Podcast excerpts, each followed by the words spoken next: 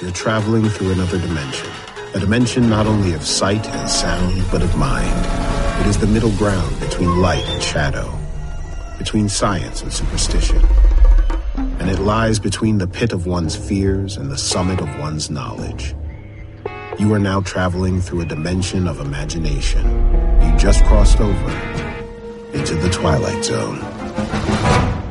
Hello and welcome to a bonus episode of Anthology presented by ObsessiveViewer.com. I'm your host Matt Hurt, and if this is your first time listening, Anthology is one man's examination of the Twilight Zone as a first time viewer. Each podcast I share my first impressions, analysis, and overall thoughts on Rod Serling's iconic series, one episode at a time. However, in this bonus episode series, I'm reviewing uh, Monkeypaw Productions' um, Twilight Zone reboot on CBS All Access, hosted by Jordan Peele. You can find more of Anthology as well as a full episode archive at anthologypod.com. And if you want to contact me, you can use the Facebook page at facebook.com slash anthologypod, tweet me at ovanthologypod, or send an email to matt at obsessiveviewer.com. And so today is actually a very special episode because for two reasons.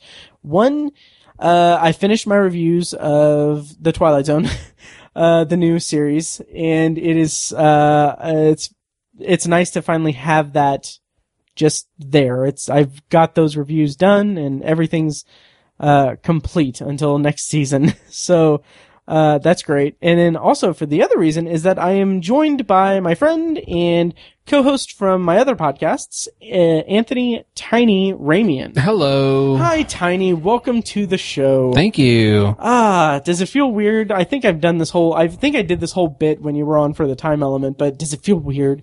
Uh, you know, Oh, okay. Cause you're, you're in my house now. we're always at your house. yeah, well, that's true. This is the Obsessive Viewer Studios. Physically. Um, yes, but, um, uh, but yeah, you're the guest. Don't speak until you're spoken to. Okay. Yes, sir. Um, yeah. Um, anyway, just kidding. um, so today on the podcast, we're going to be discussing, uh, just our overall thoughts on season one of The Twilight Zone on CBS All Access. Never heard of it. Yeah, well, that's going to make for a fun conversation. JK. yeah. Uh, but let's talk about you, Tiny. Okay. Um, so you've been on the podcast before. Um, I have. twice actually. Mm-hmm. Uh, you were on for the time element, and then you were also on with the special relaunch episode because I kind of just did that on a whim. Mm-hmm. Uh, so yeah, so my listeners are familiar with uh, your voice, and I say my listeners. There is a, quite a bit of overlap among the three podcasts, but Yeah. uh, kind of feel like a lot more people listen to this podcast than the other two. Yeah. So uh, Specific. yeah, Yeah. yeah. Uh, but you know, watch out, Anthology, because Tower Junkies is coming for you. TJ Yeah. on the mic. if we can ever get more consistent with that. yeah. Ever. uh, yeah. So anyway, uh, tell us about your history with, uh, the Twilight Zone and the, the podcast. Like how much of a fan you are of it. Well, it was a, a a dreary Tuesday night in 1987. Bonnie Ramion was on her way to the hospital. I'm kidding. Um, Did you do that before? I think I have done that Okay. before. Yeah. I can't, I can't remember if that was like for the time element or not. it probably was. I, I don't I know. don't know. Yeah. That's good. That, nice. It's like we're in an episode of The Twilight Zone. It is. It's like I'm reliving this conversation. It's about deja vu. Yes. Anyways, Oh, Um, we could have had so much fun on the Patreon stuff because I would have asked you so many questions about Twilight Zone. Ah, anyway, go ahead. um, I have a pretty unfamiliar, fleeting relationship with The Twilight Zone. Um, uh, up until you started the podcast, Mhm. I had seen a handful of episodes as a kid, and that's it. Mhm. That's my only relationship to the show. Interesting. Um, and I don't even really remember them that well, but I remember Yeah. being a little bit freaked out or creeped out or intrigued Mm-hmm. by them. I, I, I remember that. And then I, I, I have a lot of respect for the show just because of its, uh, place in the echelon of science fiction and, Mhm. and, and television in general. Um, so I have a lot of respect for the show, but I just, I haven't seen a lot of it. And, and the original series, I'm, I'm like halfway through the first season. I've probably seen 15 episodes or so. Nice. Um, and for whatever reason, I just don't find myself watching it because I think it, it, it's one of those things where I feel like because of the weight of the show and the Mhm.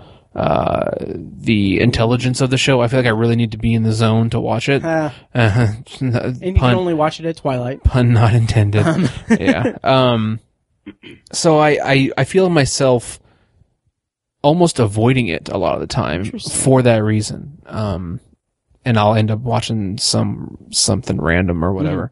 Um, but my, my goal is to watch, you know, all, was it four seasons of the original? Five. five seasons of the original uh, series, um, and making my way through all of it. Like I, I want to do that eventually. And whenever My I watch it, I'm yeah.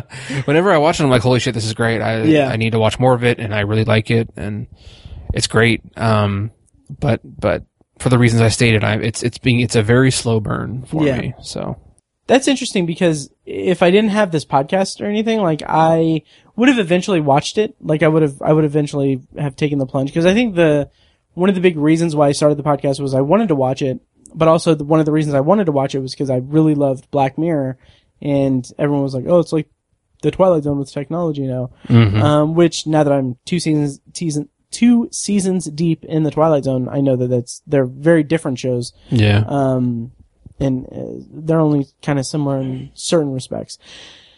But um, if I didn't have the uh, the burden of this show, I would have flown through the Twilight Zone. Like I would have Mm. binged it and rewatched it and everything. really, Yeah, because it's. I mean, they're 25 minute episodes. They're easily digestible, but they they pack an emotional punch and everything.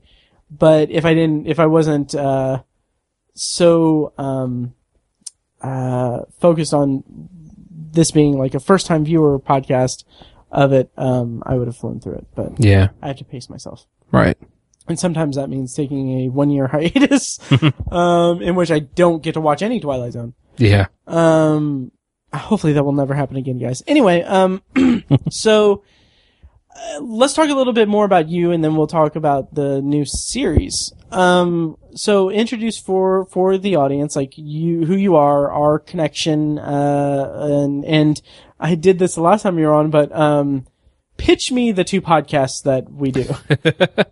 Um, so I know Matt from quote unquote back in the day. yes. Uh, we kind of grew up together. We met in junior high and, uh, we became friends and reconnected more after high school slash college and worked together for years, uh, at night at a security job, uh, and just talked about like movies and TV shows all the time. And so, uh, we had a friend who was into podcasting. And so he was like, you guys should start a podcast. You guys should start a podcast. You guys should start a podcast. Just told us for a long time. And so we finally decided to do it. And that became the obsessive viewer Now, what's the obsessive viewer?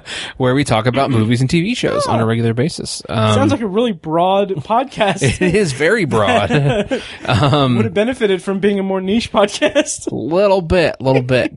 Um, we, but it's, uh, it's, it's a fun podcast. It's evolved a lot over, over the years. Uh, we had a steady third host for a couple years and then he got married, got married and had a couple kids and he was in school and he doesn't have a life basically, or actually he has a life. Yeah. Um, he has a, a huge life, uh, and so he didn't have time for the podcast, and so it's kind of the both, just the two of us now, and we've had some more hosts come in, and um, we had like topic-driven episodes for a while, and and themes that we would follow and stuff like that, and given episodes. Um, it's kind of evolved more into a lot of reviews Yeah. um, uh, recently over the last year or so, which is great. So that's the obsessive viewer. And then, uh, I think we've both been big Stephen King fans for years since we were kids pretty much. And it's, it blossomed more when we had that job because we had, Yeah. had a lot of time to read in that job. And, um, so we, when we were in that job, we both read, uh, Stephen King's The Dark Tower series at the same time. Uh, it took each of us about a year. Yeah. th- God, that was so cool. It was. It was, was really cool. so much fun to read, and Yeah. yeah, that was And fun to read it together. and talk about it. really yeah, cool. that was great. So, uh, f- stemming from that, we started a uh, Stephen King podcast, uh, which originally was supposed to be mostly about the Dark Tower. It's Mm. called Tower Junkies. Um, but it's more of a general Stephen King podcast. I think that's kind of that was we kind of had to steer it in that direction. Yeah. there's only so much you can really. I mean, there's tons of content we could do about the Dark Tower, but Mm-hmm. it's such a huge thing to tackle.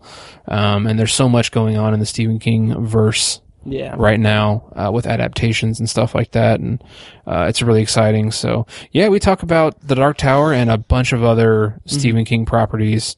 Uh, we review the adaptations, uh, short stories, news, um, and we're reading the books, all the millions of novels he's written. It Yeah. seems like, There's um, no shortage of content. yeah, not at all, not at all. So. What's coming up on Tower Junkies? Do you do you think? Uh, well, we we have a few books read that we need to review. Yeah, uh, we do. The Tommyknockers. We need to we need to review that, and uh, The Outsider, which came out two years ago. Last right. Yeah. is that his most recent book? Came out last year. Came out last year. Um, I no, he released uh, uh, Elevation. Elevation. Yeah. Which, Which- you read, didn't you? I did, yes. okay. Which we also need to review. Yeah, we need to review that. So those are the two books we need to re- review, and then um, we are probably. Well, I'm not sure when these are going to come out, but there was recent, uh, recently a trailer released for Doctor Sleep, Yeah. which is a sequel to The Shining, um, in which uh, watched the trailer and I was like, holy shit, this is amazing. I I knew nothing about Doctor Sleep, and so seeing seeing the trailer, I was like, wow, this is just reigniting uh passion for The Shining because I I haven't read that book since I was a kid, and so right. I was like, I'm going to resubscribe to Audible. I'm going to download uh, The Shining and I'm going to listen to it just based on this trailer because I was so excited about it. So we're going to do a review of The Shining book and The Shining movie and The Shining series, and then we want to read Doctor Sleep. And I think by the time we get those four reviews done and some of that other stuff I mentioned, the film will have come out. Yep. Uh, also, It Part 2 Mhm. Man, there's just a lot. Like I said, it's a very exciting time in this Yeah. it's Stephen King verse. Mhm. So, uh, yeah, that we we we got a lot on our plates We do. Oh yeah. with those two yeah. podcasts. So, yeah. So uh, look forward to more unannounced hiatuses on Anthology. As we call Yeah, that. right. Um, just kidding, guys. I promise. I swear. um, so yeah. So uh, going back to Twilight Zone and everything, how did you feel going into season one of this new series? Like, do, were you excited about Jordan Peele's? Take, although people say like, oh, Jordan Peele's Twilight Zone, he he's a producer on it, so he, Yeah, he didn't have as much input as like Serling did. right, right. Yeah, I I was pretty excited for excited for it. Um, when it was originally announced, I saw the headline. I was like, "Oh crap!" And then I was like, then I saw on CBS, and I was like, "Okay, that's that was the biggest kicker for me, or the biggest crutch That it was on CBS. that it was on Access? network." Um, Oh, that it was on, on CBS. a network, Just CBS in general. Okay, Because I was like, it's the Twilight Zone is begging for, uh, you know, a cable or see, that's really interesting. or or Netflix or Amazon Mm-hmm. or something like that. That's that's what I wanted it to be on. Okay, do when you say that, is it just in terms of like production value or like content wise? Because like the Both. original, okay, because like the original, like one of the things that people have been complaining about with the new season is that uh, the original is timeless and uh, it's also fam- family friendly. Like you can introduce it to your kids and stuff and like all that. But like people are like, well, you know, they're they're cursing in the Twilight Zone now, and that's rah. Yeah, Uh, which there's like one episode where I was like, okay, that's a little overdoing it with, Right. the, with the profanity. But um, do you think? Do you, did you feel any? Because you said that you're about halfway through the first season. Did you feel like watching these episodes? Did you feel like it was content wise it was too severe, or did it not register with you? I think I think why I was hesitant about CBS is just the fact that the networks are so formulaic and mm. they they want to they want they want their shows to fit into boxes Yeah, and the Twilight Zone is the definition of outside the box. right. and I was like, that is, it just seemed like the worst fit for me, mm. uh, to me. Anyway, that's, that's how, that's how networks, that's what networks have evolved into. Mm-hmm. I think back in the day, what network was Twilight Zone on originally? CBS. CBS, okay. Yep. Like, 50 years ago, CBS was a completely different animal. Network Right. TV was a completely different thing. Um, but it's, like I said, it's just evolved. It was the only game in town. Right. It was the Really, only, right. yeah. Yeah. And so that's where all the innovation was on the networks. Yeah. And that was great. And like I respect them for that. But I feel like the networks are just dying. I feel like none none of the innovation in television is on networks anymore. Yeah. Maybe a tiny percent. I, you know, it's funny, and this is a slight tangent, but like, there's a show coming out on CBS called The Unicorn. Are you familiar with that at all? No. So, so I'm probably gonna check it out. Just you'll know why here in a second. But um, it's about like a recently widowed Walton Goggins uh, striking out on in like the dating world and everything. But it's like the trailer. It looks kind of charming because he's just he's he, like he has a good persona, good energy for the role. But it's also like this is the same freaking sitcom that we've seen for the last like for several decades at this point. Like Right. it's just it's it's just so formulaic and everything. Yeah. Um, but yeah, uh, and it's funny you said that you know the Twilight Zone belongs like on like cable or having that kind of freedom and stuff because that kind of reminds me um of like the Outer Limits because the Outer Limits was on Showtime? uh well the original series I think was on ABC Oh, okay. back in the late 60s mid to late 60s and then the relaunch or the re revival was on Showtime and then moved to Sci-Fi. Oh, okay. Um, and that ran for like seven seasons. Gotcha. Um, yeah, so that's just, it's, it's interesting. I, it's interesting. And I guess I could ask you this because I don't think I've ever really asked you this. How do you feel about the sci-fi anthology format, the anthology format of standalone episodes of TV telling a self-contained story? In Well, particular, it's- sci-fi also. yeah, most of it is pretty um pretty famous. I mean, like Yeah. the Twilight Zone is is obviously the shining example. Um it's it, it's a great format for sci-fi mystery horror the the uh, genre bending that the Twilight Zone does. Um anthology is just perfect for that. I feel like I so much so much adaptations and, and stories are pushed into long format or or like I feel like a lot of famous stuff is novels and movies and I think we've kind of lost touch with the short story, if you will. Yeah. And that's kind of what anthology sci-fi is. It's kind of short stories. And, uh, and and I feel like, I feel like those genres, mystery, uh, horror and sci-fi adapt well to an anthology format. Mm-hmm. I, I feel like, I feel like it's a, it- it's a good marriage of, of genre and format. Yeah. Because it's Um, a different world every episode. Right, right. And I, I, you know, there there can be there can be pitfalls, and it's not it's not to say that horror and mystery and sci-fi don't adapt well to an hour and a half long movie. I'm not I'm not or a giant novel. I'm not I'm not saying that. Um, arguably the greatest sci-fi novel of all time is Dune sci-fi. You know, that's it's a big deal. But um, for whatever reason, it just works. Um, it, like if you look at some of the old episodes of the Twilight Zone, what they're able to achieve in 25 minutes is really impressive. Oh, yeah. Um, like my favorite episode, vintage episode, like I said, I've only seen about 15 of them, is, I don't even remember what it's called. Uh, the one with the robot, where the guy's on robot. the, the guy is on, isolated on the planet. Yeah. Um, which is a theme I mention a lot on this podcast. It's one of my favorite plot devices, isolation. I, I love, one of my favorite movies is The Thing because they're in, you know, they're isolated in Antarctica. Um, and so that, that aspect really drew me into the episode. And I just, what they're able to achieve in that 25 minutes of that episode is really impressive. Like, you would think that would be the emotional ride you go through. You would think that would take 90 minutes for a full feature length, but they achieve it in 25 minutes. Yeah. It's really impressive. So the, the format is, is great. I mean, look at how successful Black Mirror has become. Um, that, that sci-fi anthology has kind of been revived, uh, through that show. Um, but yeah, it's, I, I kind of want to say that I want more of it, but I, I, another thing I say all the time is that less is more when it comes to television and, and Yeah. movies. Uh, I think I think less is more, and so I I don't want to see a bunch of imitation shows show up where they're trying to pull off anthology stuff and Uh, same here. Just for my sanity, yeah yeah. I would have to cover them. right Um, it's funny though, because like I have been talking about in the, in the main episodes. Um, recently I I made the decision because I, I was doing bonus bonus reviews pairing pairing a, a classic science fiction movie or, or show to the episode I was reviewing. And then after the relaunch, I stopped. And then after like five episodes of just doing just the Twilight Zone, I was like, yeah, I'll throw in science fiction theater also.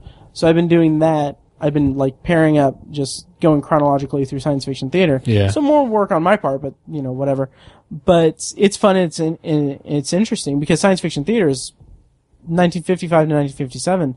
But like what I keep coming back to is like several of the episodes I've had or that I've seen have been like establishing like a supernatural or, or uh a, some kind of scientific phenomenon and then a mystery surrounding that and like them like peop the characters trying to figure it out through science. And like sometimes it's supernatural sometimes it's like otherworldly stuff.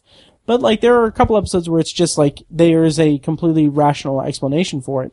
And like just that concept i think would be really good to revive like for modern audiences like have like bill nye host like in like the rod serling role where they're like hosting uh hosting the show and then like have it be like based like kind of hard sci-fi but based in like fact um i just think that would be pretty cool That'd be interesting. Yeah. yeah but we're talking about the twilight zone Yeah. so uh you were excited for season one you were excited for the new series um i was pestering the shit out of you to watch it Yeah. um, so overall thoughts on season one, and then I think it would be fun to kind of go through episode by episode and just get like brief uh, thoughts on it. So, Sure. how'd you feel overall with season one of the Twilight Zone? Did it meet your expectations? Did it do anything surprising? Um, how did you feel? And uh, yeah, Well, before we get into it too much, I I wanted to talk about CBS All Access a little bit oh first yes, because I have some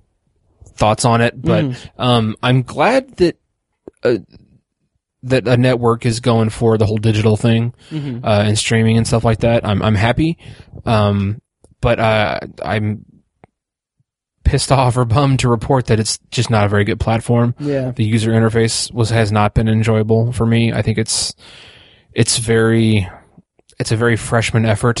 uh, I don't feel like CBS put a lot of effort into it, um, and I feel like it's it's just classic network attitude. Like we don't we're CBS, we don't have to make something real flashy and special, yeah, which is just the c- complete wrong attitude to have. Um, if you look at the the interfaces for any of the other Mhm. services, HBO Go or, or Hulu, Netflix, Amazon, they're all much more friendly and enjoyable and CBS All Access sucks. Mhm. Um, and then like paying for the base, the base thing, you still get ads, which I'm not an ad fiend. Like that doesn't, I, I don't go nuts about that. Like I'm fine Right. with them. It's not a big deal, but it just makes it, I just wasn't happy because it, because it's not a good. The app is not smooth and well Right. produced. It's not. It's not a smooth production. It doesn't. and it's, it crapped on you. It crapped on me a couple few times. times. Yeah. Yeah. And still, like uh, the first, I watched the first two episodes and it just screwed me over. Hmm. Um, like it it would cut off the episode and then I tried to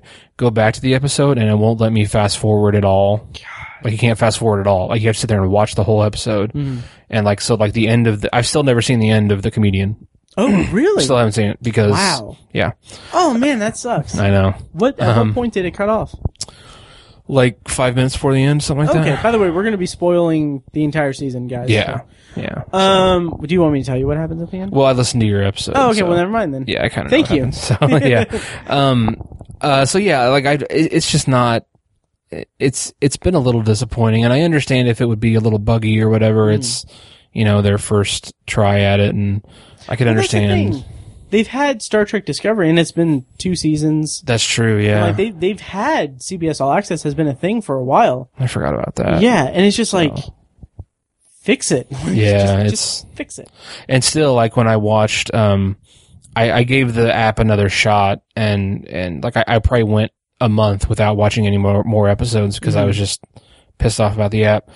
Maybe like six weeks, but I finally went back to it, and it was it was a little better. It was a little, I don't know if they actually changed something or if whatever, but Yeah. um, it's still like when I would play an episode, you get an ad first, which okay, whatever, not a big deal Mhm. but it would it would skip like whatever the length of the ad was Mhm. it would jump to that time point in the episode Oh God. so it'd be like, it'd be like 90 seconds of ads and it, it would start the episode at the 90 second part Oh. point yeah Oh, so then i'd have to rewind and go back to the beginning that's annoying. it happened like three times Were you using like your Roku or smart? uh, amazon fire stick Amazon Fire Stick. yeah Huh.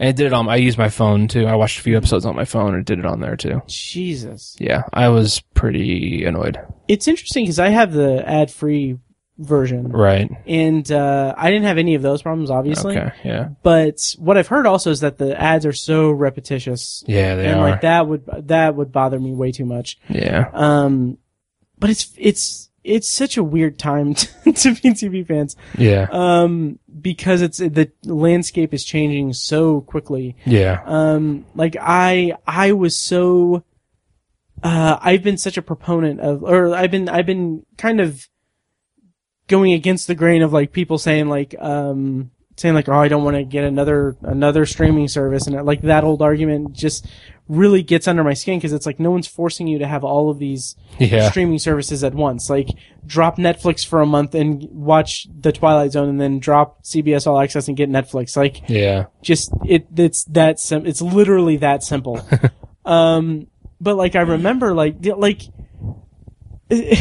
i i don't know i feel like part of the part of the problem is that cbs all access is tied to cbs so like there's this kind of underlying kind of idea of like well they're a network they should just be network stuff Yeah. um which i can kind of get but it's I don't want that either, though. I don't want to Yeah. force anybody to stay. Stay. Don't. You don't have to stay in your lane. it- like, exactly yeah, if they want to branch out, go ahead and branch out. But yeah I'm not impressed. yeah I'll put it that way. right Fr- from their standpoint, not with the Twilight Zone show, but um, Mm. Right. yeah. And it's interesting because uh, their show The Good Fight that's on CBS All Access, which is a spinoff of The Good Wife show. Okay. Um, they announced that starting in July, they're actually going to be airing the good the good fight episodes on CBS, like over the over the air. Mm, okay. Um, and they're going to have like bleeps and stuff because it has uh, cursing and everything in it. Gotcha. And I wonder if they're going to do that for the Twilight Zone. Like I would, I would love that because it would get more eyes on the Twilight Zone. Totally. Um, but yeah. So uh, having said that, what did you think of season one overall? Just kind of in broad terms. Um, I thought it was pretty solid.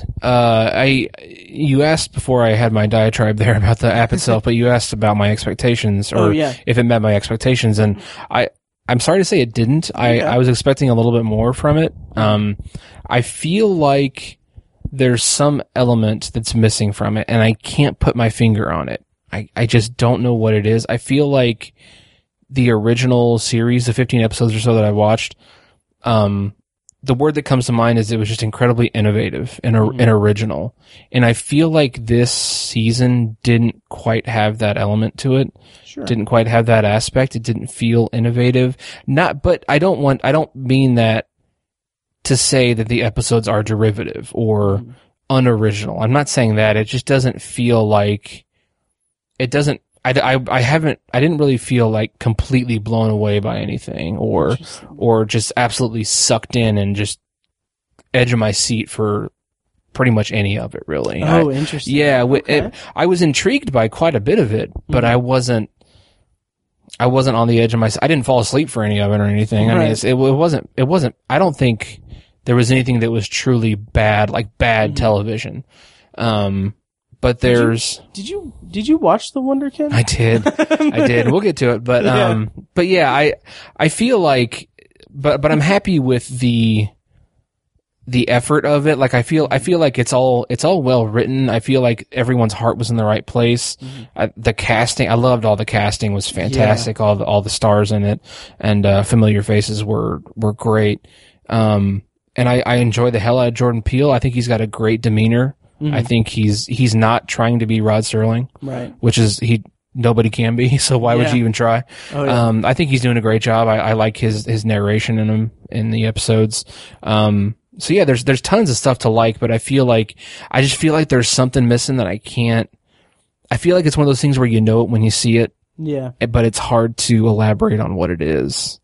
That's Um, interesting. That's Yeah, Yeah, and uh I mean I've I've poured over probably over 12 hours hours of audio at this point yeah, into the internet into the internet right. uh talking about this show. yeah, So my thoughts are out there, hmm but part of like if I may, I do feel like part of what's maybe missing uh, what was missing for me at least was characterization.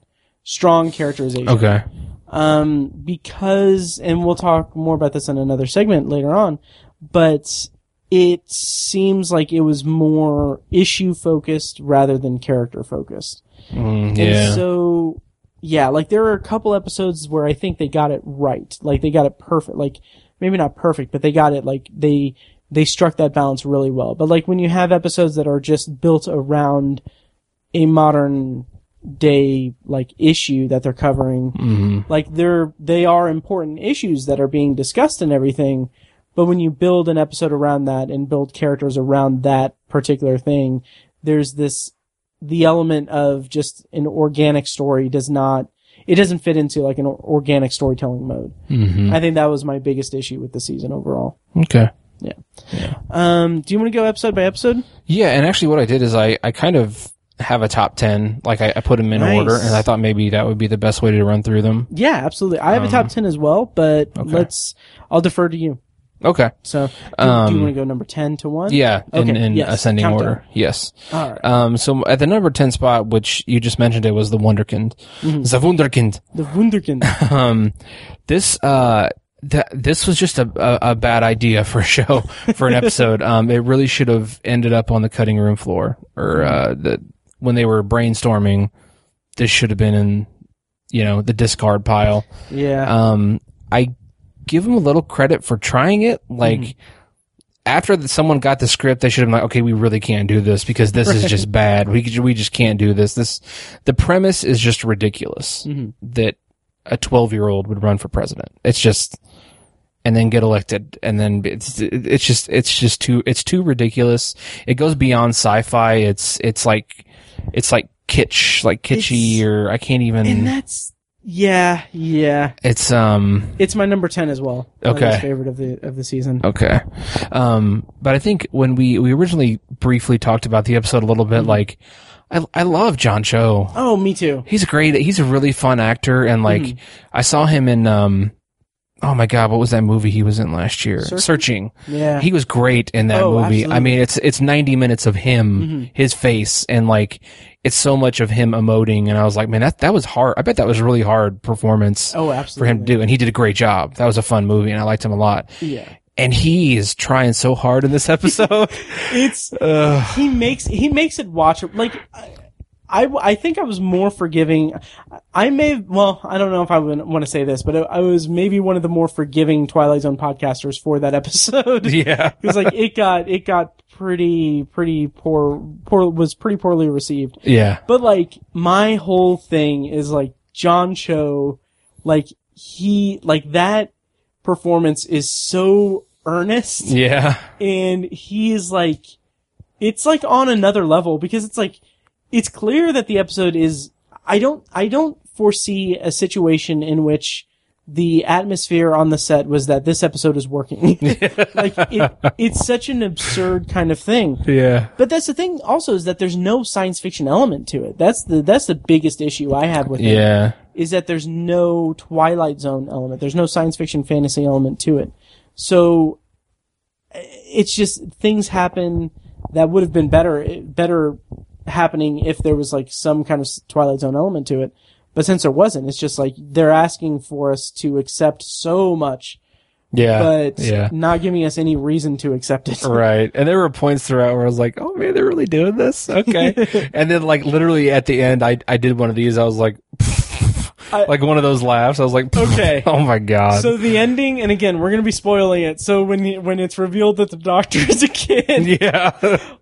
I I loved it. oh really? I, I really did. And I said something maybe controversial on the podcast, but I felt like that was the most Twilight Zone this season of Twilight Zone up to that point Yeah. had been. I thought that was very Twilight Zone. Oh, yes, that ending nice. was, but it was just, it was a kid wearing an oversized scrub It's or whatever, so- or yeah. smock, whatever you want to call it. But what I love about it is that earlier in the episode it seeded so well because because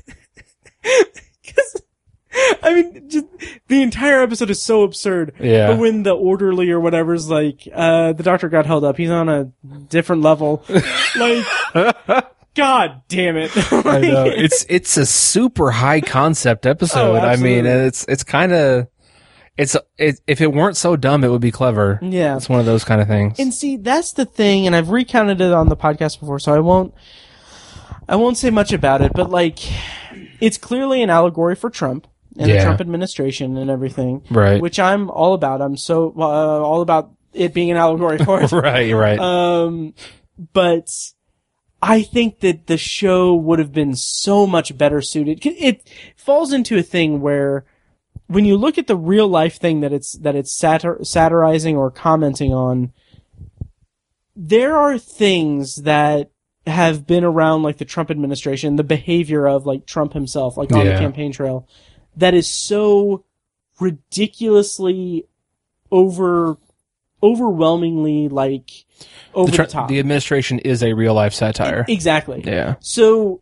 you can't out over the top them. Right. It's hard. It's hard to satirize something that's already a satire. Exactly. basically. Yeah. So like when you do that, it, you, you get something ridiculous like oh a 12 year old kid running for president. Right.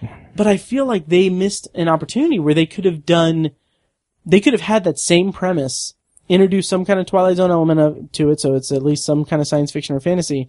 But like if they're going to comment on the Trump administration, do more Trump administration stuff. Like have have Oliver Foley do Trumpian things Mhm. that are like clearly Trump, just to you know show like oh well you know when you see a kid doing it it's freaking ridiculous. So why not? That's true. Yeah, like they could have done that if it was more grounded in in reality. I think they would have gotten their point across a lot better. Yeah, building the wall is a very twelve-year-old mindset kind of thing, and yeah, yeah, and there's no build the wall in this. We get free video games for everyone. right. like in the in the review I, I recounted all of his campaign promises which is another like as i get farther away from it it's like it's so stupid like Yeah, uh dinner is before or dessert is before dinner right. um free video games for everyone uh and there's a few other uh, less star wars movies it's like all just stupid shit yeah, i don't yeah. know um so that's our number 10 Right. Yeah. um any other words on the wonderkind the Um, wonderkind it's a wunderkind. Uh, what was the kid's name? uh oliver foley jacob tremblay Jacob Tremblay. Yeah. Um, he. That poor kid had nothing to work with. yeah he basically was just annoying the whole time. I had to say that because I uh, heaped praise upon John Cho, but Right. I don't. I don't blame uh, Ethan Tremblay because uh, like jacob Jacob Tremblay, um, terrible, just terrible writing for him. Yeah. He, he he had no choice but to just be annoying and yell. I think the he whole did a good enough job. With Yeah, he he was fine. I Yeah. just I felt I felt bad for him because he just didn't have much He's to a very talented actor too. Is he? Like, Okay. He, was the kid in Room. Oh, that's right, he was. Yeah. that's where I knew his name from. Mhm. Yeah. Anyways, Yep. um, but That so yeah, it was. By the way, just real quick, Room was just so disturbing. It really like, it really made me tremble. Um, God damn it. this is this is stuff that my anthology listeners don't get subjected to that much. so Oh my gosh. I'm sorry. Uh, I'll be your springboard, I guess. Yeah. So Tiny, what's Uh, number nine? Number nine is Not All Men, oh, interesting. which uh, I don't have a ton to say about it, but if you go back to probably the first, I'd say 70 to 100 episodes of The Obsessive Viewer, I talked about the movie The Purge. Okay. I was was gonna say you talked a lot about how much you hate women. no, no, I did not. Um, the movie The Purge, which I don't like at all. Um, I talk about how I don't like the implication of that movie that even if that law was or that was a real world thing where it's like everything is legal for the next 24 hours or whatever um i hated the implication that most people would just go out and and purge together and do horrible things. I didn't like that implication that just because of the legal system we have people are calm and orderly or follow the law because of just because of the law or so whatever you don't believe that it would happen. I don't believe it would. Ha- I, there would be obviously there would be some crazy assholes Yeah. out there, but the implication was like I hated the part where Ethan Hawke was like, "Oh, that's that's Mr. Henderson. I didn't know he was purging with Mr. Jones from down the street. That's that's great." It's like Oh yeah. I I don't bel like I have neighbors that I talk to on a regular basis, Mm-hmm. and if the if this was a thing, they would not load up their shotgun and go stalking the streets murdering people. Right. And it's just like that. It, I just hated that, and I could not buy that premise. And Mm-hmm. It's not a horrible movie. I just that just like pissed me off and irked me. And I had that same notion with Not All Men because I thought it was a f- a cool episode and mm-hmm. and a fun idea up until the end where you know there was like this this sci-fi element where these asteroids or these meteors were mm-hmm. causing anyone with a Y chromosome to go nuts and just be uber misogynist and testosterone driven and savage essentially. Mm-hmm. I thought that was uh, that was an interesting premise and I was into it. And then at the end it just they completely retconned it and this kid was like, "Well, I I felt it coming on or whatever and I just chose not to." Yeah. And it's like the implication was that well, all these guys were just essentially doing this because they had an excuse to do it now. yeah. And I just I just couldn't I was like that's just stupid. I can't get behind that premise. I had, yeah, I take it you haven't listened to that review yet. I haven't gotten to that one okay. yet. I dive really deep into it. Well, really? Okay. I get, I, I get, maybe, I don't know, it could be construed as nitpicking, but like, I have it in my head that that episode was made in the editing. Like, Okay. I don't think that they had a clear idea of where they were going when they, when they had all the footage and everything. okay. Because, like, there are, like, scenes that feel like insert shots. It was a little sloppy Yeah. in like, parts. yeah. once the chaos like happens and everything, like everything goes to shit like storytelling wise also. Like Mhm. they see like a one quick example is like they're at the gas station worst scene of the entire season when she picks up the meteor and she's like we need to fight back and she's like that's not doing anything like that like that just that just halted the episode for me entirely. But then they see the guy like with the meteor on a chain, Yeah. uh, which like imagery is like eh, that's kind of cool, I guess. Yeah. But then when Luke Kirby comes with the same thing, uh, like, uh, Taissa Farmiga's like, what the fuck is that? It's like, you literally just saw the Yeah. same thing. Like, right. it's clear like they maybe added that so that, you know, they would establish it as a thing that happens. Yeah. But it just, it didn't connect with me that way. But I heaped so, like, it's number six on my list. So it's, Okay. just below half. Um, because the demonstration or the, the depiction of like women, how women like feel in the world, like, uh, Mm. everything, like there's so much nuance to like Annie's, uh, life in her workplace and at home and, or, uh, how she's internalizing this assault that happened or this, this event that happened before. Like the entire date thing, like the whole cold open could have been its own self-contained short film. Yes. And it was like, it was riveting. It was terrifying. I was gonna say that was my that was I was really into the episode. Yeah. After that. Yeah. It got, it's, I mean, it, it's very clearly telling its story, telling its, one of the things that this season did, in my opinion, really well, maybe to the detriment of overall storytelling and everything, or characterization, I should say, is that each, uh, most of, if not all episodes, take the point of view of a specific perspective and brings the audience to that perspective, whether it's like African Americans' relationship with uh, racist institutions or police like brutality, Yeah. or women interacting with men in and outside of the workplace and in romantic settings and like the threat of men essentially. Um, I think what that what the show did really well is create perspective for viewpoints that are by and large discounted by a lot of uh, vocal people in our society. Right. Um, so yeah, uh, but not all men. Really mixed bag for me. Like it, it kind of squandered so much goodwill that it had. Yeah. Um, That's a great way to put it. yeah, and I, I loved Ike Barinholtz though. um, Yeah. he's he's fantastic. He's he's really great. yeah. Yeah. Um, Um yeah. Luke Kirby Mhm. is great. Oh yeah. I love him. He plays it is worth watching uh the marvelous Mrs. Maisel to Mm-hmm. see him. He plays Lenny Bruce. Uh he's he's really great. I had I hadn't I don't think I'd heard of him before that show. oh really? He was in. I couldn't remember uh, him from anything. Take this waltz. Okay. Yeah. Wow, I haven't seen that movie in years. I know. I brought it up in my review because I was like, "That's that's movie still just emotionally just devastated me." Nice. Um, Um, but yeah, he's he's a really great actor. I hope he, I hope his star continues to rise. I'll put it that way. Me too. He's great. So, Yeah.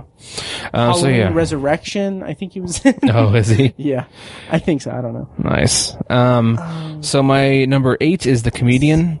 Interesting. That's my number eight as well. Okay, which could it could be somewhat tainted because I didn't see the last five minutes, Right. but I really wasn't that into it up until that point. Sure. Um, I think the premise is really cool though. I, I, I liked the whole thing where this torch is sort of passed to him where, you know, he can essentially, uh, gain notoriety and fame and achieve success through giving up pieces of his life. It's kind of a sell your soul to the devil kind of thing, Yeah. but with a different, a kind of a different take on it. It's, uh, it's, it's not that derivative or that, that much of a steal from that, that concept, but I think it was really, but, but my, my issue was just how, kind of just how, how dumb Kumail Nanjiani's character was. Like it, it, just, it took him so long to figure everything out. Like he's, Yeah. like he's hanging up posters for his dog and it's like, how do you not understand what's happening? Hmm.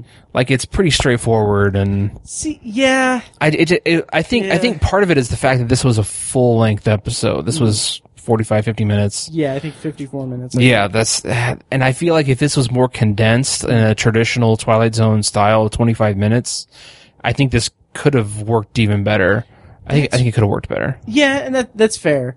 A lot of people have been complaining about the lengths of the episodes and how they want it to be like Okay. the original at 25 minutes, which I can meet them halfway. Like if they did if they did instead of 10 36 to 54 minute episodes and instead did like 20 25 minute episodes, hmm. I would be more on board with that. Like I think that would be great Okay. but I don't think any of these episodes felt too long for me.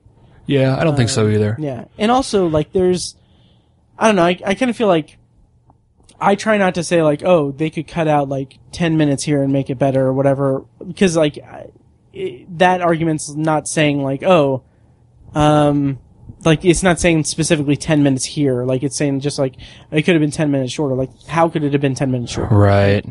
Offer that up, but I That's know. true. I think I think just him him stumbling through what's going on, I think was a little frustrating. I feel like again in, in the in the 25 minute format, he would have figured it out in the first like 10 minutes and then it would have been 10 minutes of just chaos of him Mm-hmm. you know in a in a, a, moral conundrum if you will. Mm-hmm. Um and then a few minutes of Danny Ma or whatever uh, would have would have been.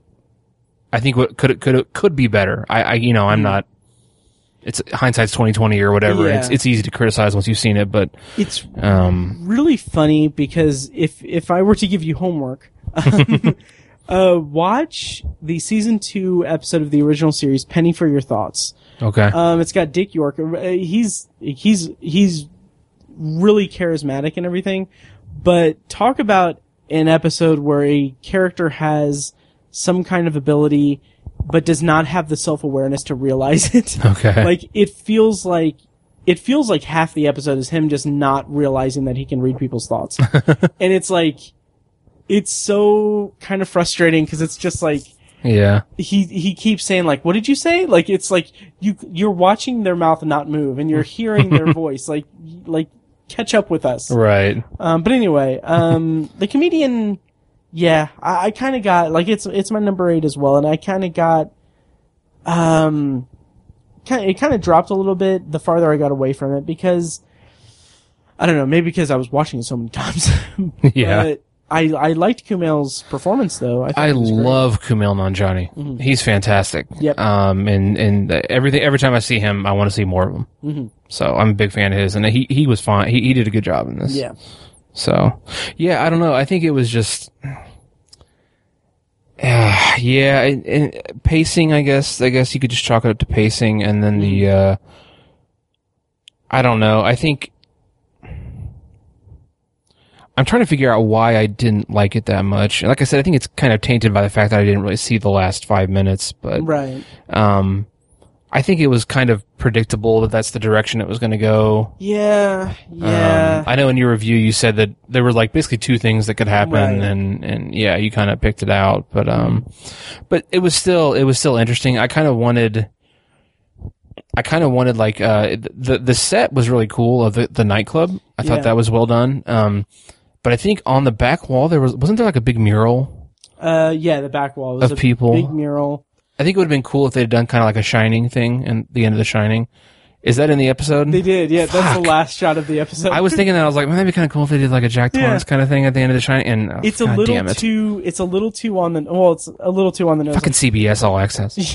yeah, uh, it's a little too on the nose, like pretty much everything in the season was. but like, it's just basically uh, um, Peele is giving his closing narration, and then it just zooms in on uh, Kumail's face in the in in the. Okay, Um, that's kind of cool. yeah, yeah, I I liked it. A lot of people kind of had some issues with it, but I, I liked Okay, it. his Um, his comedian friend was pretty good too. I, I'm not familiar with her. Yeah, she was did a good job. Yeah, Mhm. kind of smart assy. Yeah, I liked her. So yeah, it's again a, a really really good concept. Just Totally. the execution was lacking a little bit. Yeah, and I don't, and I mentioned this in the review, but I don't know if this was an intentional thing. But uh, the comedian is also the title of a Rod Serling script from Playhouse 90 from back in the day. Oh, okay. Yeah. Um, but also, Alex Rubens, who wrote the episode, was on uh, the writers panel podcast, and he talked about how people, how he was frustrated with how people were saying that uh, the jokes weren't funny in it because Yeah. the jokes aren't supposed to be funny. It's Yeah. it's, it's not supposed to be funny. Anyway, uh, what's your number? That's the point. He's not funny. exactly. Yeah. Yeah. Um, uh, number seven is Point of Origin. oh, interesting. That's my number nine, actually. Okay. Okay. Yeah. I just didn't really know what the hell was going on. Yeah. Um, and then you kind of figure it out, and um, it's sort of open ended. I Mm-hmm. think, I think it was. I'm glad they tackled immigration Mm-hmm. a- as an issue. I think that was a good idea. Um, and I think this was. I, I one thing that I did, they did really well is that I think this was actually pretty pretty scary and, and Mhm. horrific. You know, the whole. Um, we we there, there's there's a line where the uh the housekeeper says like you knew this was happening but it's easy it's easy for you to you know fold up the newspaper or Yeah, turn the turn turn, off- the turn, off the, TV. news or whatever Yeah. and that was a great line because Yeah. i think we're all kind of guilty of that you know um Yeah, because it's because she says, uh, "I had no idea they were going to take you to a place like this." And Right. He's like, "Yeah, you did. right It's easy to turn off your TV, but you know, we're here." right right Um, um and and just the whole you know her uh being essentially kidnapped and and and tortured and kept in this uh, isolated horrible uh, building and just like it was all it was all scary and and Yeah. like uh horrifying is is the word the word I would say and that's that's kind of I think a bit of a reality for people who are in Yeah. that situation and and that's they just right now, Right. Like, right things are happening. they hit that out of the park and that was that was a good job and I appreciated that part of the episode and I was I was very into that um and then once I once you kind of figure out what's going on that she's from another dimension and she's essentially a dimensional immigrant if you will Yeah, and whoever this agent of the government assumedly Mhm. uh is is uh persecuting her for it um that's that's a, a crazy premise and it's scary and I liked it and I think they even executed it pretty well. Yeah. But I feel like it just kind of dropped. Um, she gets she gets she escapes and then she gets taken back and it, it kind of ends and like I thought that was I kind of wanted something a little more um perfunctory or uh, not perfunctory but like a yeah something something more conclusive I guess. Well, here's the thing. So I I had the same kind of like disconnect when I watched it, even when I reviewed it. Mm-hmm. Um, it wasn't until I listened to Tom Elliott's uh, the Twilight Zone podcast.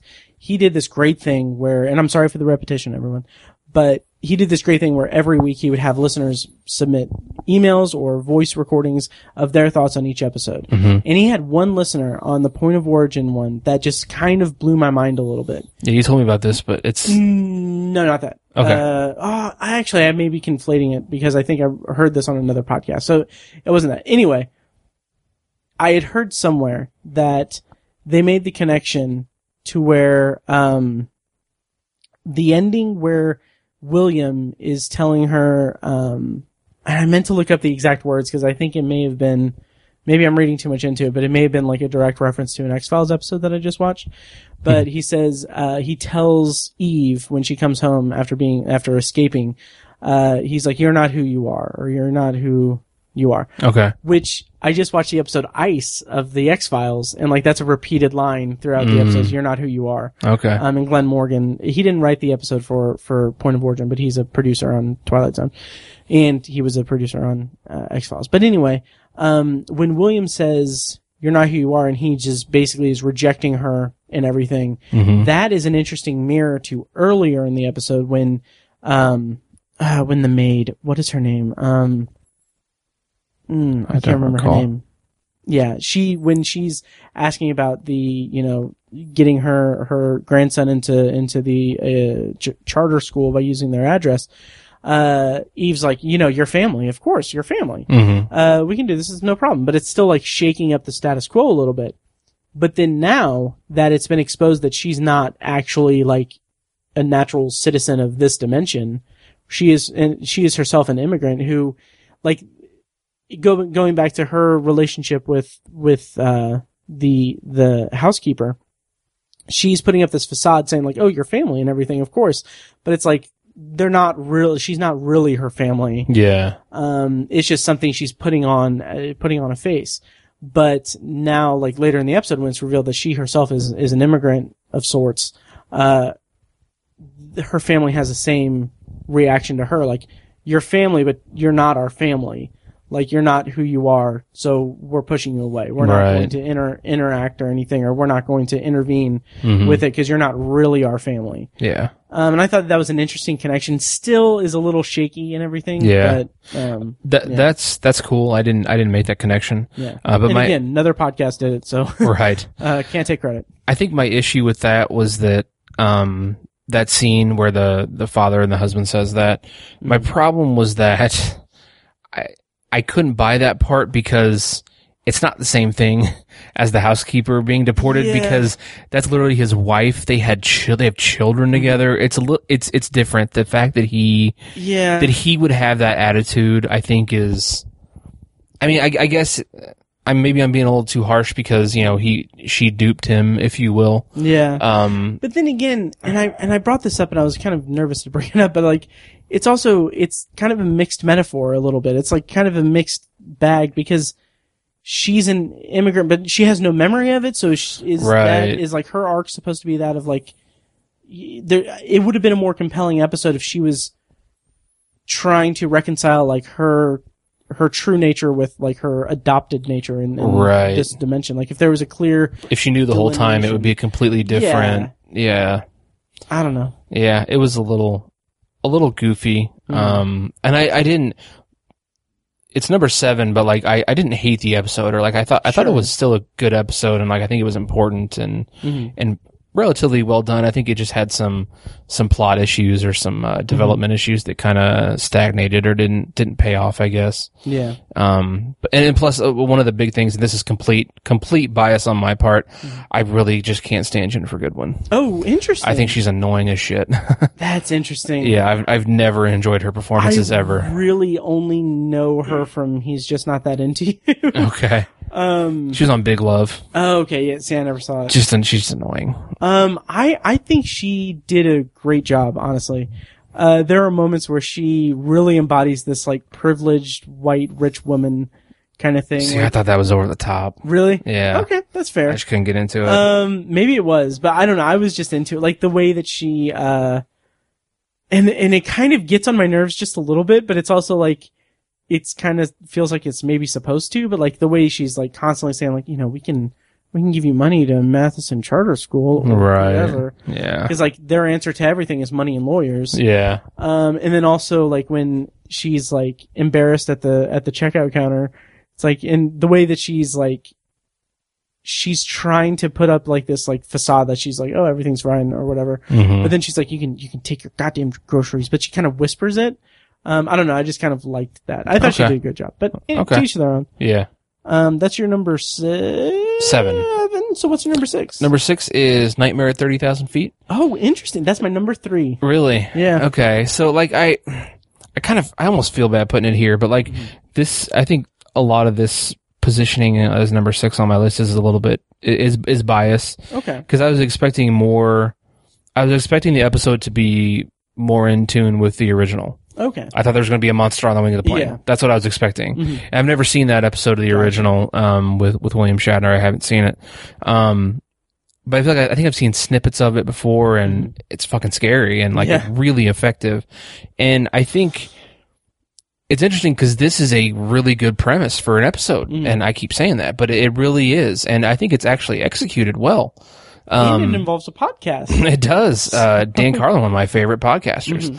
Um, there, there's so many great things about the episode, but I think it's just, I really chalk it up to bias that I, I was expecting, I was expecting a monster episode Mhm. and, and I didn't get it. And I think that's, that's my, my own downfall in regards to the episode. Um, But sometimes, Tiny, the monsters are us. I yeah. guess. I don't know. um, well, and also this is one of the episodes that got screwed up for me. I, right. I didn't get to see the end. Did you Uh, never watch the end? I did. I finally, I Okay. finally did see it, and I liked, it, I liked it. Mo- I liked the ending a lot. Actually, I thought Mm-hmm. that was really cool, very animalistic and savage at the Yeah. end. That was really good. I it, it, this should even on my this should be probably ranked higher on my list. Um, I'm not sure why I put it at six. It should be at least fifth or fourth. Okay. I don't know. I just. Uh, I really don't have a lot to say about it. Um, I love Adam Scott. He's he's a really diverse actor because he's in uh, obviously people know him from silly comedies like Yeah. Step Brothers and Mhm. Parks and Rec and stuff like that. But he's a very talented dramatic actor. Totally. Um, check out uh, Big Little Lies on HBO. Yes. He's well, phenomenal. I say yes, like I've seen. I haven't watched any of it, but I think on Obsessive Viewer we're going to review the two first two seasons once the second season ends. okay, Hopefully. yeah, he's married to Reese Witherspoon in that in that show, and he like outshines her in some scenes. Nice. Uh, he's he's great. So um, I was really glad they picked him for a role like this. Mhm. Um, and I, I'm a big fan of his, and he did a great job. Um, the pilot also, I can't ever think of this guy's uh, name. Chris Diamantopoulos, there you go. Yeah, or the actual pilot. the actor, That well, I mean the the pilot or the the pilot. the pilot. okay, yeah, yeah. Chris Diamantopoulos. I'm, Okay. I I like saying his last name because I feel like I've never messed it up. and I'm just I, I like it. It's it's a mouthful, but nice. he's, He's great. he's a great like character actor. Mhm. He's been in a lot of stuff. Yeah. Um, and I I enjoy the shit out of him every time I see him. Mhm. So, and this, Um, i- including this episode. So, Yeah, I'm still super proud of my joke in the review. are you? Um, yeah, about uh Silicon. But he was in Silicon Valley. He yeah. did the whole "this guy fucks" Yeah, line. yeah. So in the review, I said "this guy flights." So anyway, Oh man. um, now you guys have heard that joke twice. um, so yeah, but uh, so how'd you feel about the ending of that one? Uh, yeah, the ending was good. Was cool. Like I like I said, the the savagery of it, I think was, uh, I didn't I didn't see it coming, but I th- I thought it was a proportional response. I guess I'll say, which is very savage, but Mm. um, but I think it made sense for the episode. Nice, It was good. cool. Yeah, uh, like I said, that's my number three. I, it's one of my favorites of the season. Okay, um, nice. Just, I thought it was really well done. Yeah, I'm gonna need to watch it again Yeah. for sure. Um, also another really good set. Oh, absolutely. Good set that plane. Oh, Um, yeah. number five is Six Degrees of Freedom, Nice. That's which yeah. my number two. I don't have okay. I don't have a lot to say about it. The the theme or like the uh, the reveal was like one of my favorites. Okay. That was really cool. How did you read that?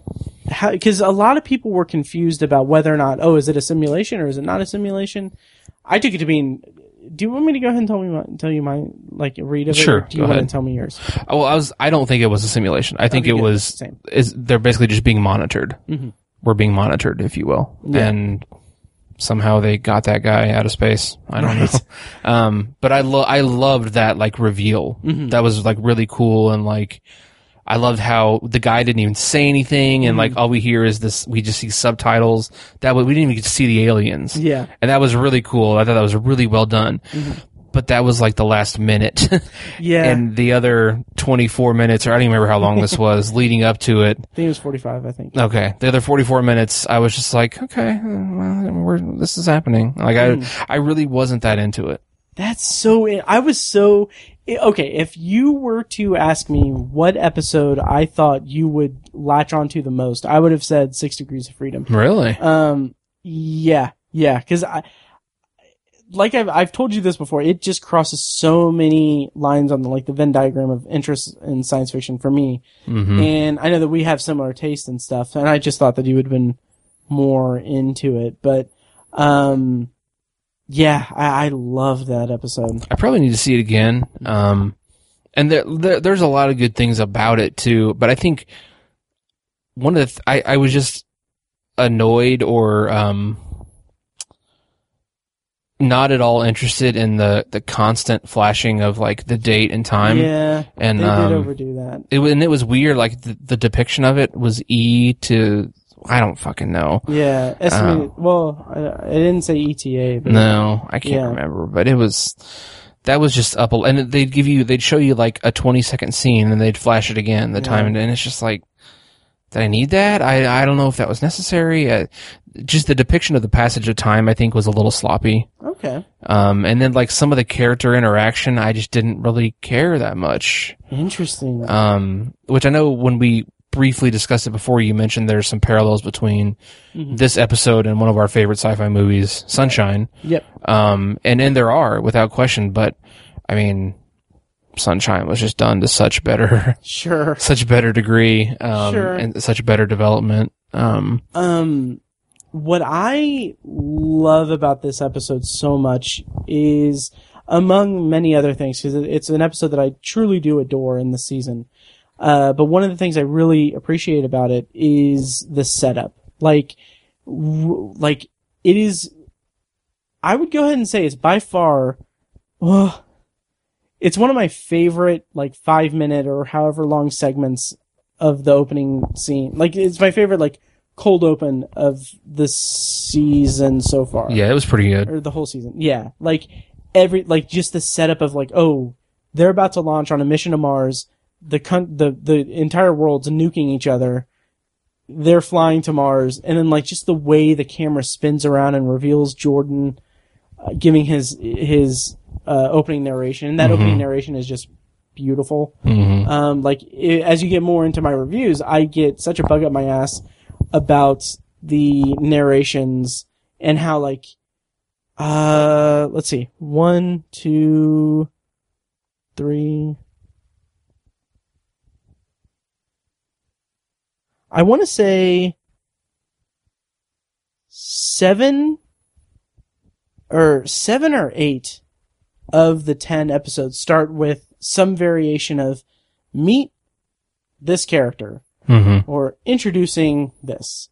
Uh, Samir Wasan is an artist of great principle. Like it's just it's the same thing, and like that's I don't know that that got to me. But the opening narration for for Six Degrees of Freedom was just so great. Nice. Um, yeah, and just I love the music in that episode too. Mm. Um, just everything about it is great, except for that stupid ska song. Um, yeah, that's a dumbass song. Yeah, and it's so cringeworthy when they're singing it, and like Yeah, it's just that didn't work for me. But mm. I love that episode so much. nice. Yeah. What's your number three? Number four. Four. Number four is Blurry Man. Oh, interesting. So, okay, this is exciting because I have no idea what you thought of this episode. Okay. And I, a peek behind the curtain, we're actually recording this before I record my bonus review of Blurry Man. So, like, it's a little bit out of sequence here. Okay. So I haven't put together my, my notes and everything yet. Um, how did you feel about this episode as someone who like you you don't and this is kind of maybe it's a cheap shot but like you don't have like that yeah I don't that sounds shitty uh you're not a fan of the Twilight Zone uh like you Well, I'm not. I mean, well like you've seen like half of the first season Yeah. I've seen two seasons of it right. but I've also kind of I feel like I've You've sat with it and dissected it a lot I more have, than I have. yeah. Yeah. but like so we're varying degrees. You're an authority fans. on it. I'm not. You are. Let's pump the brakes there, Tiny. um, people that listen to this have lived with the Twilight Zone for their entire lives. Let's not piss them off. I'm not. I'm gonna. I'm a. I'm a. I'm a. Uh, uh, what's what's a lower grade of authority? Um, I'm a. I'm a spectator of the first two seasons. um, I give you a little more credit than that. But Oh well, thank you. But no, um, so it's funny because like like you're you're kind of not as as entrenched in the Twilight Zone as say I am, and people who have uh, counted as like their favorite show of all time and have lived with the Twilight Zone for decades, like they are on an entirely different level. So how did you feel about Blurry Man, which in its own way is a love letter to Serling and a depiction of the kind of um uh the struggle of the writer in terms of adapting or or taking the mantle of this prestigious and important property. Like how did you did it, that resonate with you and how did you feel about the episode? Uh, the resonance of of Rod Serling didn't land Okay. that well with me. I will admit, and that's a bit of a shortcoming on myself as the viewer, I guess. okay. Because I'm not as fami- like this episode was for those people you were just describing. Yeah. it wasn't for me as well, or as much. Um, Uh, this episode was for the people whose wagon I've been desperately chasing for the last 4 years. Yeah, right. But I mean, still, when they revealed that it was Rod Serling, I knew who it was immediately, and I was like, "Oh, okay." That that part was a little bit too meta for me, okay, sure. and it it just kind of, and and the whole thing where they walked like him and Z- Zazie Beetz walked through the doorways into the starlight. That was just a little too, a little hokey, honestly. I Sure. I think it was a little silly. Um, but the I think this is the most high concept episode of the season, and I appreciated what they did. It's the most high concept episode of the season, and they had a 12 year old president episode. Oh my god! but I agree. But no, I mean the I I was really. I was really into the episode. I mean, it's my number four. It's not like I'm shitting on it. Right, like it's, right. it's it was a good episode, damn good episode. Um, the the ending just fell off for me because it wasn't. Interesting. It just wasn't. That ending wasn't for me, and so I didn't connect to it the way that I'm sure a lot of people lost their minds for. You know, Yeah. and like, and that's that's great, and like I I got it. It just didn't have the attachment for me. right. Um, but everything leading up to that, I thought was really, co- uh, really cool. I loved the whole, the, I thought the star of the, like when I saw the previews, I thought the star of the episode was Seth, Seth Rogen. Same here. And like that was cool. I was like, oh, cool, Seth Rogen. People on um, like the Twilight Zone subreddit before the episode aired, like there was one there was one thread that like I just caught a caught a peep of because I, I didn't watch the trailers or anything. But like one thread like before it aired was like, well, the trailer kind of confirms that uh, this episode is Seth Rogen kind of in a reimagined episode of um, uh, Time Enough at Last. Basically, I'm like, you could not get farther from it. Yeah, right. Um, yeah. So uh, in those first, the the moment that Jordan Peele breaks the fourth wall, and I like one of the biggest surprises and coolest moments of the season for me. Uh, how did you feel about that? Absolutely. uh, Same way. I was like, that's, I was like, this is interesting. I really like what they're doing here. And like, it's, it, I thought it was like funny how Yeah. Seth Rogen had like 10 lines. Right. like he really didn't say a lot and he was just kind of there. Like, uh, that was really well done. Um, and, and I, I loved the whole, I feel the way I connect, my connect for the episode was, it was a bit of a love letter to writers as well Yeah. like and like how difficult I think I think sci-fi is probably good sci-fi is probably one of the top couple hardest genres to write. Right. Like I, I really do, I really think it is and that's why a lot of sci-fi fails mm-hmm. because it doesn't have the right writer or it's just not there and it's hard to do. But the Twilight Zone has done it right ha- ha- in the past, did it right so many times mm-hmm. that this story belongs in this universe, Yeah. in this dimension. um, and, and I think that's, that's why the episode worked so well is because this, th- this is, this is vintage. It feels like vintage Twilight, Twilight Zone. Interesting. Um, and, and, and again, it was, um, it was scary, like where she's in the empty set being stalked by the blurry man. That was, yes. that was well done in and of itself. Um, and then just the whole, the high concept of it was, was also just really cool and how it was meta and yeah. yeah, I, I don't know. I can't, uh, there there were a few things. I'll kind of rapid fire it because I, I haven't rev- uh, like I said I haven't recorded my review of it yet. So all of this is going to be stuff that has been more fleshed out in my review that l- the listeners have already heard. But there are a few things in this episode that I I, I really loved. So first of all, Seth Rogen, like in the episode that they're that they're filming of the Twilight Zone, I love that because it is a nod to the original series' first season finale. Okay. Um, called A World of His Own, I think.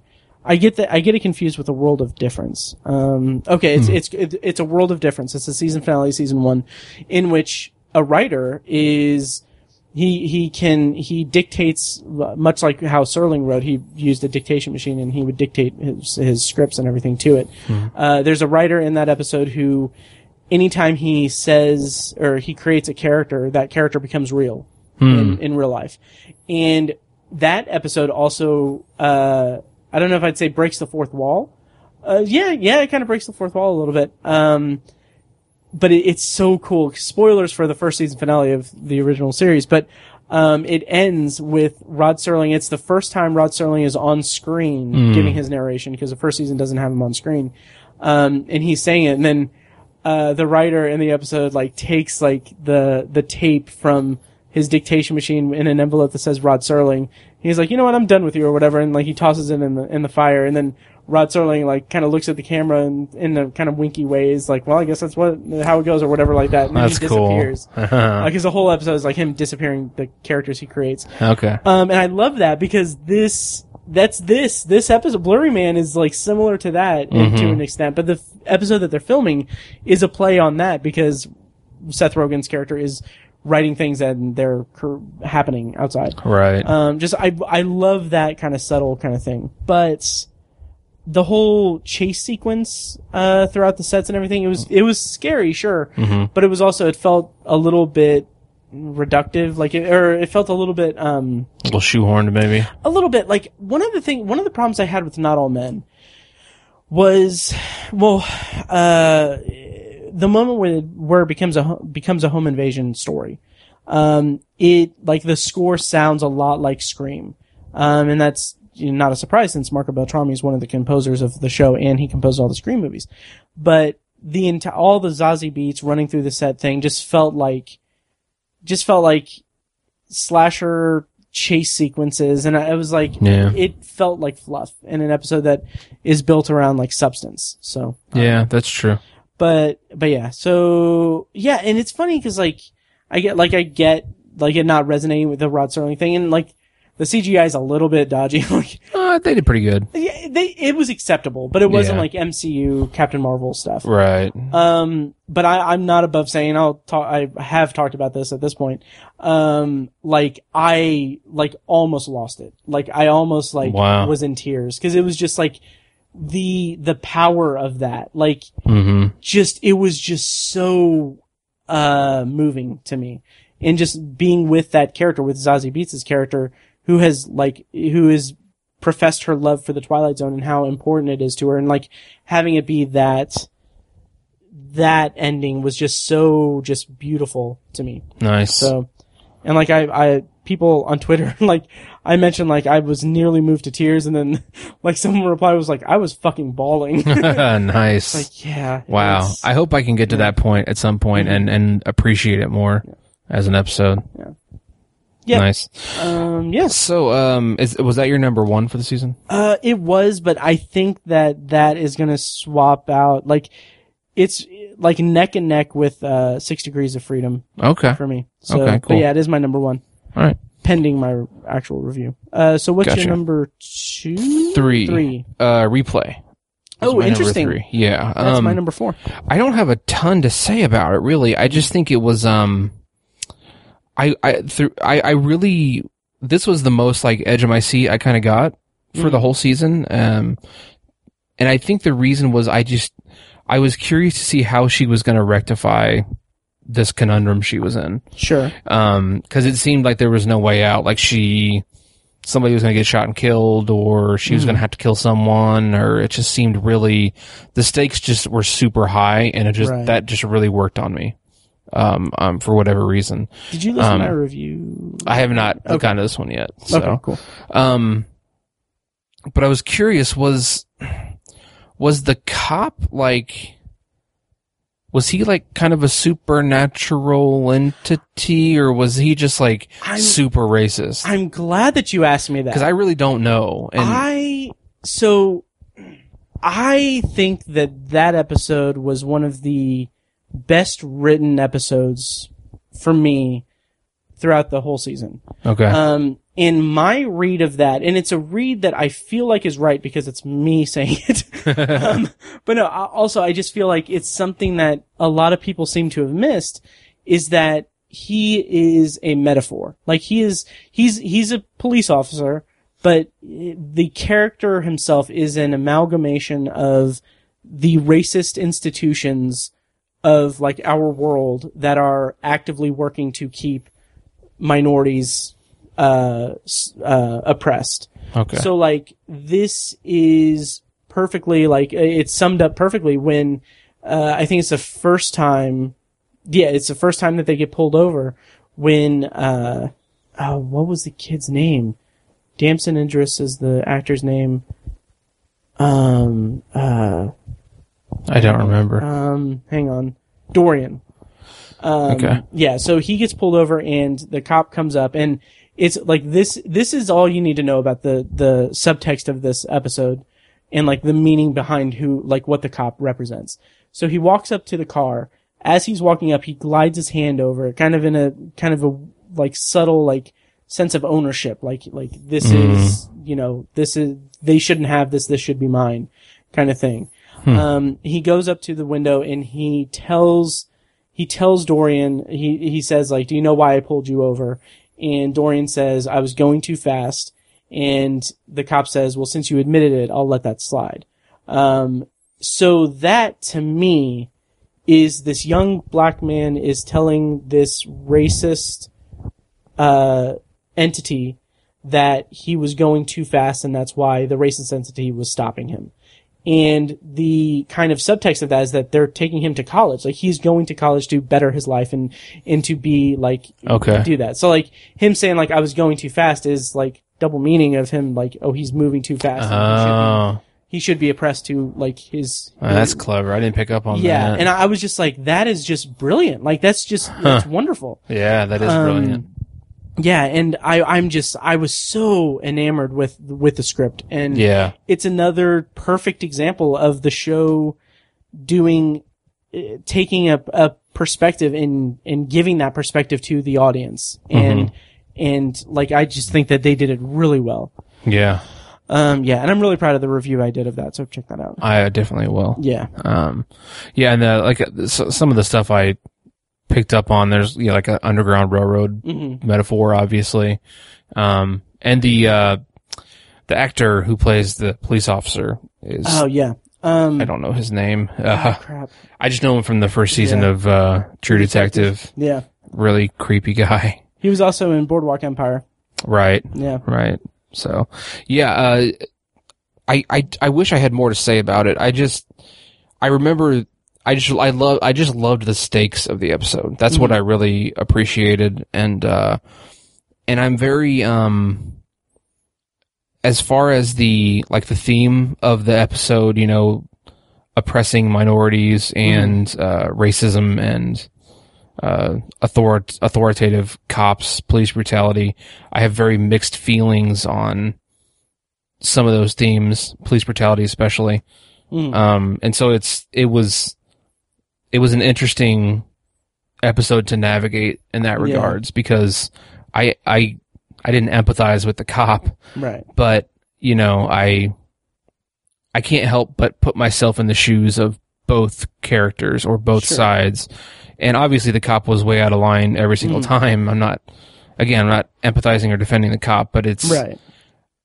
That's usually in that scenario that's usually what I gravitate towards. hmm Like when when I see these videos on social media or whatever, I'm like, okay, I need to I I I, think about the perspective of the police officer first. hmm And a lot of the time it they act egregiously and Yeah. wrongfully and downright evil sometimes and they they screw up. Trust me, I'm not a lot of the times I'm very critical of cops. Right. Um, but I also have a huge respect for him at the same time. Yeah, and it's, it's, have it's a criminal- hard, hard balance to strike. yeah.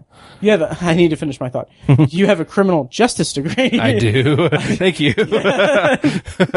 Um, and like I've I've talked about on the podcast, I come from a police family. My father was a retired police officer. My brother is a police officer. My brothers are police officers. Mm-hmm. Um, just I I have police upbringing and everything. yeah. And like my kind of attitude has shifted considerably because I used to be like when I was a teenager and stuff. Because you know when you're a teenager, you're just kind of you know everything is so uh exact. With there's no gray area when you're a teenager. So like, Yeah. immediately it's like, oh, you know, police are great and everything. Right. But like, like I just watched the Phoenix tape. Like, did you see the the footage of the Phoenix cops? No. I haven't Oh, seen that. It's so fucking disturbing. Really. It's like it's so basically this these uh this family, uh, African American family, with a four year old daughter, were at a Dollar Tree or something, or a Dollar General or something like that Okay. and their daughter had left when they were leaving. The daughter had picked up a doll, and they didn't pay for it, and they left. Uh, they didn't. The parents didn't realize it. So they get into their car. At some point between them leaving and get, them getting to the car, police were called. Swarm of police come up with their guns drawn, screaming, just just heightened, escalated everything, screaming that they're going to put a cap in their ass Jesus. that they're gonna fucking they're gonna fucking die uh, if they don't put their hands up. The woman is like saying like I can't put my hands up. I have a baby in my arms. I'm pregnant. I can't like I can't do that. Like you're not you're not being clear with me. Um, and it's just like like it's just the most. I mean, it's it's. I don't understand how Yeah. that like whenever I don't read much. I I don't I don't read much about like you know the different sides and everything. I don't. I I formulate my own opinion. I don't want to engage in any conversation because it's just such a fucking drain. Like we currently have people debating the semantics of what a concentration camp is right. when the actual thing is that like oh people are being placed in uh internment camps essentially Mhm. that are being called like dog pounds and just dehumanizing them and everything don't fucking argue semantics but like just i can't fathom someone watching the video of like the phoenix officers and thinking like oh they're right because they don't know what's going on Like, Right. they don't know what's going like okay you're still they're still escalating it to a point that doesn't need escalation Like, Right. that's that's not that's not their fucking job Right. their fucking job is to protect and serve I, I it's just it's it, it's infuriating yeah, clearly. wow. yeah anyway I don't know if I should watch that one or not. yeah i i would say do it watch it Okay. yeah. Well, to kind of defend myself, I think the reason why I gravitate towards that is because I I empathize with uh I'm a very em- em- empathic person Mm-hmm. and cops have a ridiculously hard job. yeah And so they deal with pieces of shit every Yeah. day. And so my automatic standpoint is if I'm interacting with a police officer, I'm like, this dude has a horrible fucking job and like he's probably having a shitty day. Yeah. His his good days would be a shitty day for most other people. And so I'm like, I want to make his job as easy as I possibly can. And so that's kind of where I come from. But then I see you see videos like that and it's like there's no excuse whatsoever. yeah and like i used to be kind of a homer for police officers Yeah. like uh, when it, when when like something would come out and they would be like oh it's like it, like an actual like you know officer involved shooting and everything hmm like i've reached a point where like everything is like everything has become so heightened and everything and everything is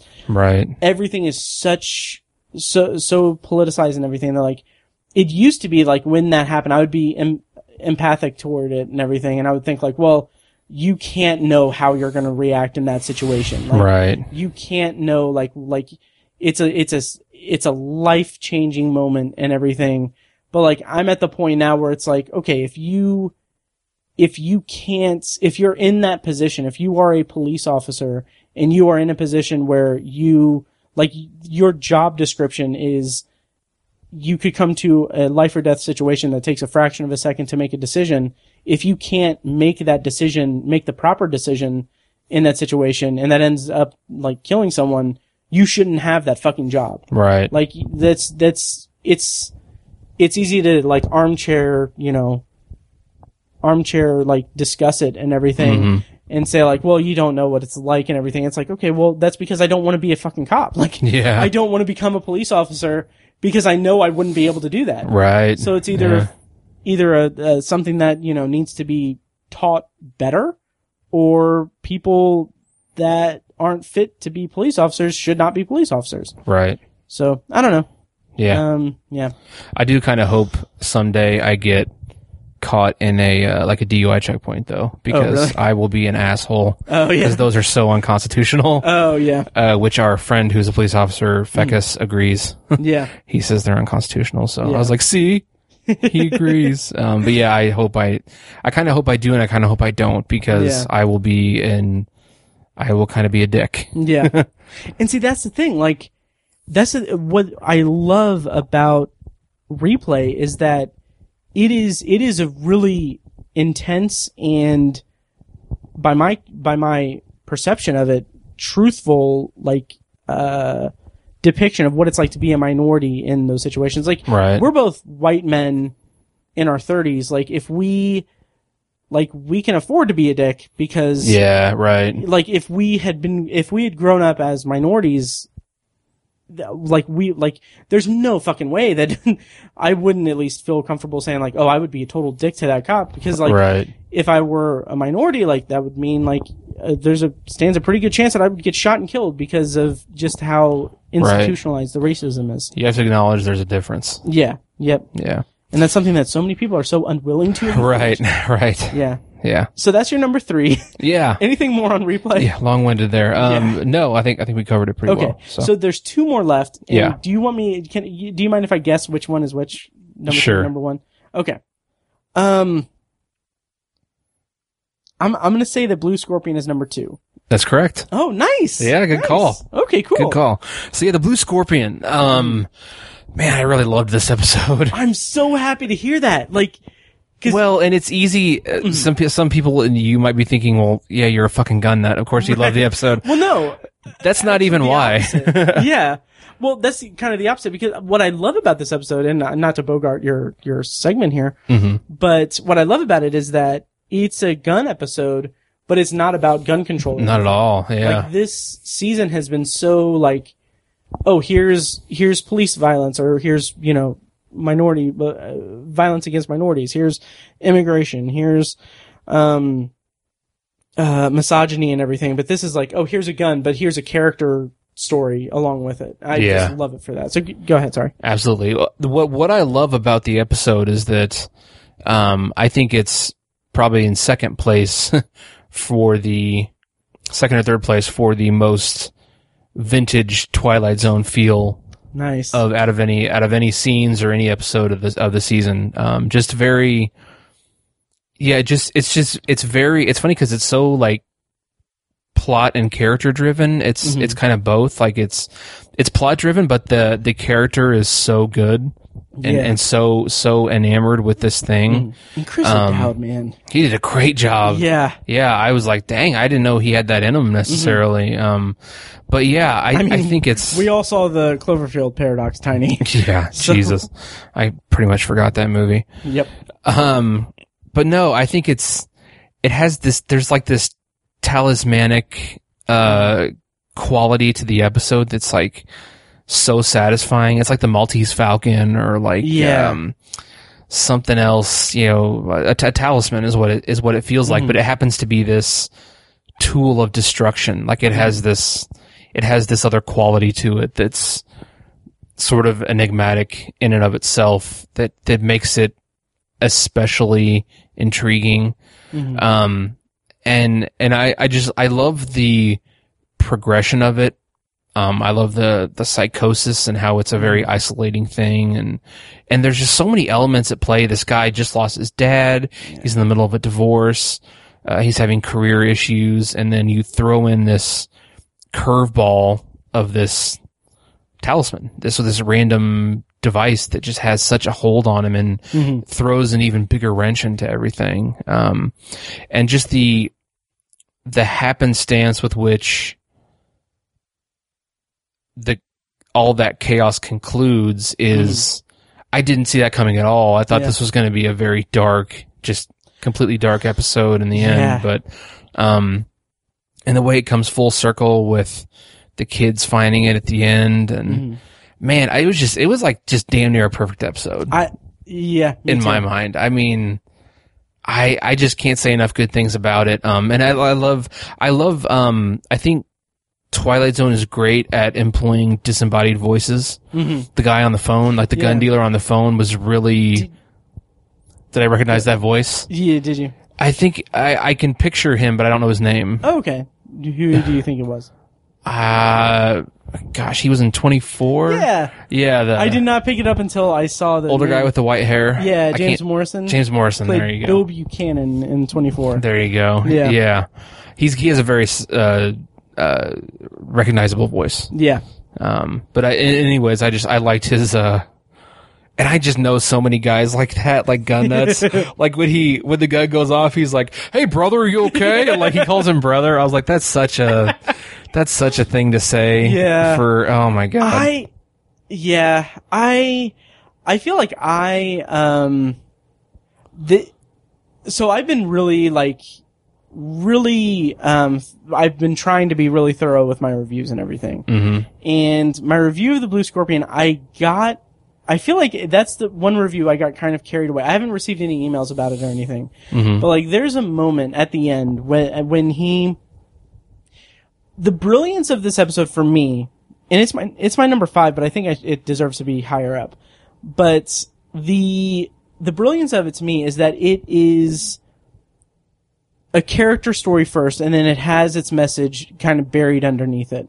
Um, and that message is it could have it could have easily been like a gun control kind of story, but they didn't do a gun control story. Instead, they did this disturbed man flirting with the unthinkable, Mhm. and that led to kind of the fetishization of inanimate objects that are meant for destruction Right. and like the the romanticism and the fetishization of like guns in in our society and everything. Like this like he very clearly was there to kill someone and then he ends up you know, the gun ends up firing independently and killing another Jeff. Right. Um but the point in the episode in my review where I kind of got a little carried away um was that when you if you freeze frame it on the newspaper clipping at the end where it's like celebrating um, Jeff as a hero, um, I like I freeze framed it and read it and like I made notes and everything because that's where I am in my life. But, uh, but I mentioned that like it's so indicative of a certain type of person who is all about guns. Like Yeah. anytime there's like a tragedy or anything, like in in the article it says like we're like police representative says that um well we're really thankful that Jeff was there and had a handgun and, and was at the right place in the right time and was exercising his right or whatever um and had a gun and everything when like the real story is that he's there to kill someone Right. because he's at the lowest point of his life hmm and what I what I kind of took that to be was indicative of like just the culture of gun gun ownership that like the whole idea of like oh well you know you need it for self protection and everything and like I've been on record saying like okay I like I had the, there are people in my life who at some point have like basically badgered me into like getting a gun or whatever Yeah. and like because it's my it's my constitutional right it's like even before i was like diagnosed with like depression and stuff like i know that like my like i can't i it's not responsible for me to have a gun Okay. Literally my chemical like my chemical makeup in my brain makes my mind occasionally if it's if like occasionally not behave in a way that i you know should. Like it, it's just it i have downer days and everything. Not to say that i would ever like use a gun for anything like unthinkable but like if i can't trust my own mindset like there's no fucking reason why i should have a firearm hmm and everything but the thing the part in the episode where i got kind of carried away um was that i got onto a rant about how after the dark knight rises shooting um people like i saw people on facebook saying like well uh if someone had a gun in that theater a lot less people would have died and like that's patently inaccurate. Like no, it's super it's- dark it's a in there. Super dark yeah. theater opening weekend. The guy had gas grenades. He didn't even have to aim. Yeah, like yeah. yeah. Yeah. and like I said, like if you like in the episode, I said if you legitimately think that, then go fuck yourself, and I mean that like sincerely. Yeah. And now that I'm recounting it, I don't. I I'm not going to apologize. I don't care. Like that's that's how I feel, Yeah. and I've said it twice on this podcast. But um, but yeah, and also I think you'll appreciate this. I said in the episode that uh. You know, and I, I've known a lot of people that are that are responsible gun owners and that are that are like that are very like even headed about it and everything. I've also known some of the dumbest people in my entire life who are gun nuts. Yep. So We've worked yeah. with them. Yep, exactly. Yeah. Um, so anyway, uh, d- back to what? Well, I what do you think? I agree with that. Um, but I I do have I have a concealed carry permit, and I Mm-hmm. I do carry from time to time. But one place that I always carry is like movie theaters, oh yeah, and it's because it's it's a legitimate. And I acknowledge, I fully acknowledge this. It's acknowledge this. It's like a paranoia fear Mm-hmm. because of media coverage of those events Oh, yeah. of the the uh, Batman shooting and stuff Mm-hmm. like that. Um, and it's it, it, not like every time, but like when I went to see Endgame, I was like, this is a big right. headline grabbing show. Like somebody could want to get famous and bring Yeah. a gun to this, start shooting people up, and I it makes me feel better to have it, and that's that's all it is. Mm-hmm. Um, and and I I do I I agree with it. I I know people who are just they are chomping at the bit for somebody to do something so that they can pull out their gun and shoot them, Yep. and that's that's scary, Yeah. frankly. And like, I, it's funny because like I know that you and I differ on this topic. I think, and like even Kirsten a little bit, but about n- uh, not as much as you think, Well, probably. Okay. Well, like my whole thing is that, like, okay, it, I went on a rant about this in the episode, so sorry for the repetition, but um, uh, if you have to get a license to operate a motor vehicle, like you should have a license to own a firearm. Like, Yeah. you have to pass a test. Like that's. I agree with that. It is easier to get a concealed carry permit than it is to get a driver's license. Yep.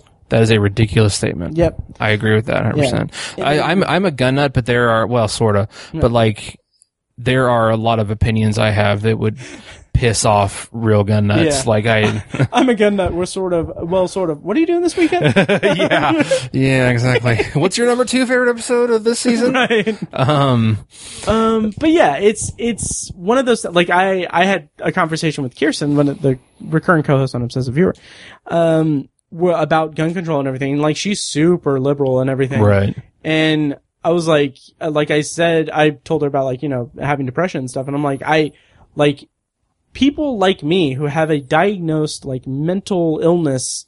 Even if it's mild, like mine is, like we should not be able to have guns. Like, Right. That's just point of fact that that should not be a thing. Should be a red flag at the very Yeah, least. exactly. Yeah. Like th- we should not be legally allowed to obtain a firearm. Like Mm-hmm. it's just it, yeah, and there are people who have much much worse like mental disorders than what I have. Mm-hmm. But it's like it's just like like that should be just so obvious, but it's Yeah. not. So And I have heard people say, I believe that every man, woman, and child should should own and know how to operate a firearm. Yep. I've heard people say that. Yep. More than once. uh one of the aforementioned dumbest people I've ever met Yeah. um, said that uh, said that uh, something to the effect of like every eight year old should be able to like Yeah. should know how to fire a gun Jeez. or something. So It's crazy. yeah, So yeah, like there's there's there are some opinions that I have that I know that we disagree on, Mm-hmm. but like like those those kids from Parkland who created their own organization and stuff Yeah. like that. I probably agree with I'd say 80, 80 to 90% of what those kids are touting and Mm-hmm. Yeah. and putting out there. and I, So- I like I, I'm an I'm an exception. Be hmm. like, I, I happen to be a member of the NRA. If you pulled the NRA, I would be the exception. right. But still, I am trying to defend myself as a semi-rational person. Hmm. So, but yeah, I am going to spend the entire weekend shooting guns. So, but that's not a uh, typical weekend for me. yeah. So But so it, like in in in that same thing, I'm so excited about this. Uh, on that same note, like you like not only are you going to spend all weekend shooting guns, you're going to be like you're going to be in is it Ohio? Ohio, yeah, Okay, so you're going to be a traveler. I am. to Ohio. Uh, so you're number one. Were you done yeah. with the blue? Well, quickly, I loved the um the the scene where he fires the gun for the first time okay. because that's a that is a real thing. Like I I I never had anyone in my family who owned firearms, and so I never had any exposure to them mm-hmm. until I was like 18 or 19. And ironically, the first gun I ever fired was your brother's. Oh wow. Like your brother taught me how to shoot, and I went shooting for the first time with with Ray, mm-hmm. and like I was like super nervous and like, oh man, what's this going to be like? And it just and and like I pulled the trigger and I was like, oh oh okay, that's that's what that is. That's a lot of power. Okay, and like I kept going, like I just really enjoyed it, and like that's what I enjoy about it. I enjoy the the the uh, engineering and the sporting of it and the recreation of it. Yeah. I'm not necessarily all about the the right to bear arms and all that stuff. That's not necessarily my enjoyment of of firearms. And so, in the episode, the emotion or the the the the the the, the face work of Chris O'Dowd when he pulls that trigger for the first time, I was like, that is perfectly exactly how it is. that is for people who become gun nuts or who like mm-hmm. firearms. That is exactly how you feel because it's like that, like wielding that power. Like that's a real thing, and it's sort of, it's a little obnoxious and a little douchey, but it's a mm. real thing. It's an actual emotion or a, re- a reaction that you have to that much power, and it's it's not addictive. I'm not addicted to it. I actually don't go shooting very often, Right. but it's a it's a very it's just a cool notion, and it's something that I think a lot of people who are like me have that moment, mm-hmm. and like you don't really see that moment in movies hardly ever. Like like sometimes, or like if you see it as in a comedy and it's like it's a joke, yeah. and it's not it's not taken seriously at all. But I just loved the way that scene was depicted because I was like, I know exactly how he feels, and that is a perfect depiction of that I of love that the music moment. in that scene too. I thought it was scored very well. Ah, I can't remember the music. yeah. Um, So yeah, I just had to say that I Nice. I liked that that part of it really well. So, so and you're I'm going to be a traveler and yeah. go to Ohio. So I think the uh, gun was a uh, Browning high power, by the way. Oh, okay, cool. Just to put that out there. nice. Yeah. Are those notoriously afraid of sunlight or afraid of dark? of the dark. Um, no, but it's a very old gun, very Mm. kind of a popular gun. Okay. So I'm one of those people who it's douchey as hell, but anytime I see a gun in a movie, I'm like, oh, that's a, an Israeli made G36 or whatever. Like I try to. It's your interest. It's, your hobby. It's silly, yeah. yeah. But Um, anyways, Anyway. so Blue Scorpion liked it. Number two. Yes. My number one was A Traveler. I'm so pleased by that and interested. So really go okay ahead. so i think i think for me this was the most twilight zoney episode of Okay. of the season and i i just loved the twists and turns that it took i wasn't sure if it was going to go like a full-on sci-fi way or if it was going to be more of a mysterious type thing Mm-hmm. and like this is just a mysterious character who has some you know is he kind of a supernatural kind of thing or and they ended up going this sci-fi route and i was really pleased with that um, and I love how it wasn't like in your face. I feel like it was all pretty. It was very X Filesy. Yeah. Not a, they don't give you like a bunch of monster scenes or whatever, Right. or like you know blatant detail of what the alien looks like. There's a lot of implication and there's uh, a lot of subtle uh, subtle scenes. Um, and I I really appreciated the the metaphors too, or the you know the whole um kind of the white man oppressing the uh the Inuit. native tribes, the Inuits, Yeah. um was was a really interesting theme that I I didn't see coming, Mm. and uh I talk about isolation. This was a cool isolated story, Yeah. physically geographically isolated. I think that's I don't know. Like I said, I, I said it when we talked about um, Hold the Dark. Alaska is a great setting for a story, Mm-hmm. Yeah. any story, because it's just crazy. And that episode was written or co-written. It was written, fully written by uh, Glen Morgan, who wrote for X Files. Okay, nice, Yeah. nice. and he yeah, also, I want to say he also wrote Ice, which also takes place in. Oh, really? uh, like an Alaskan outpost. That's funny. Episode. that's funny. Yeah. Um, so yeah, I mean, th- there were, there's a lot of things in this episode that appeal to me personally. So it's there's bias here. I'm not going to say there's not. Sure. I think realistically, objectively, this is probably like a third or fourth spot kind of episode, but it just spoke to me on so many levels. Um, it really had an X Files feel to it, and like the kind of the um, conspiracy of the X Files, it sort of played into that a little bit. Mhm. Um, and I, I just really loved the, uh, sort of the ending or the last scene where the brother's like, maybe it'll be better with you guys in charge. I was like, man, that's just not, just cause that's not a reaction you see Right. in this type of story. It's, you know, it's always fear or terror or just, you know, panic, chaos. Yeah. This guy was like, well, he knew exactly what was going on Mm-hmm. and he was really calm about it. They fucking had pie together. Like that is such a, I just did not see that coming. I, you know, and I had such an interesting, kind of a, a darker read on that.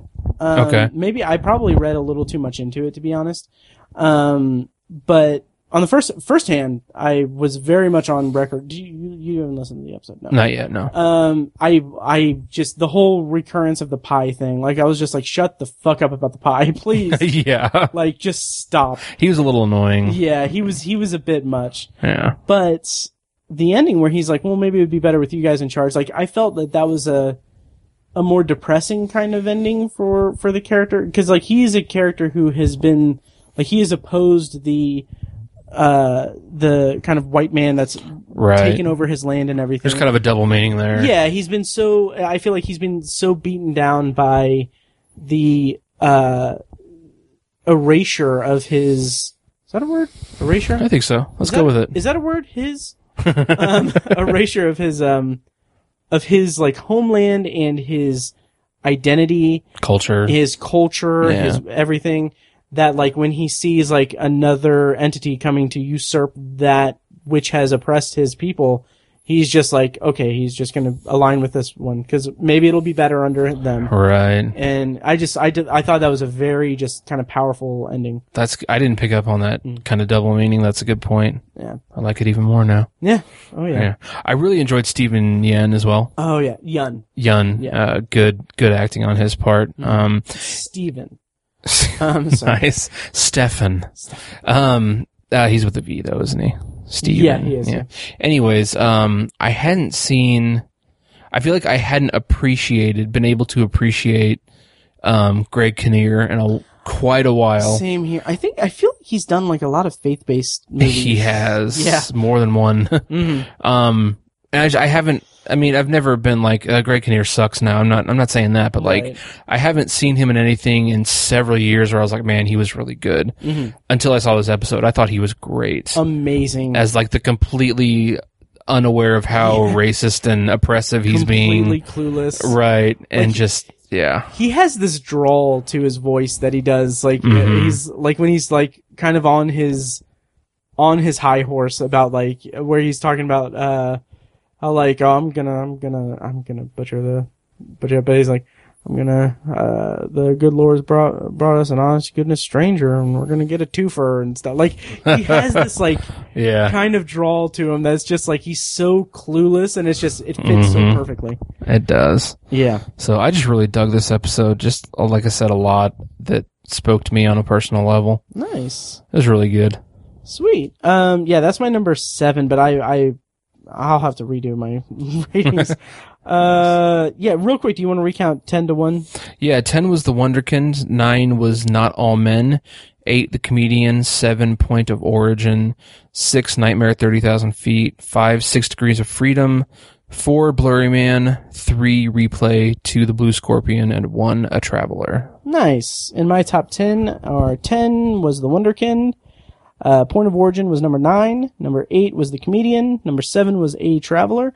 Number 6, Not All Men. Number 5, The Blue Scorpion. Number 4, Replay. Number 3, Nightmare at 30,000 Feet. Number 2, Six Degrees of Freedom. And number 1, Blurry Man. Now, Tiny, I had a whole bunch of stuff, but we're going to skip over all that. Okay. Um, so having watched the first season, it has been renewed for season two, thankfully.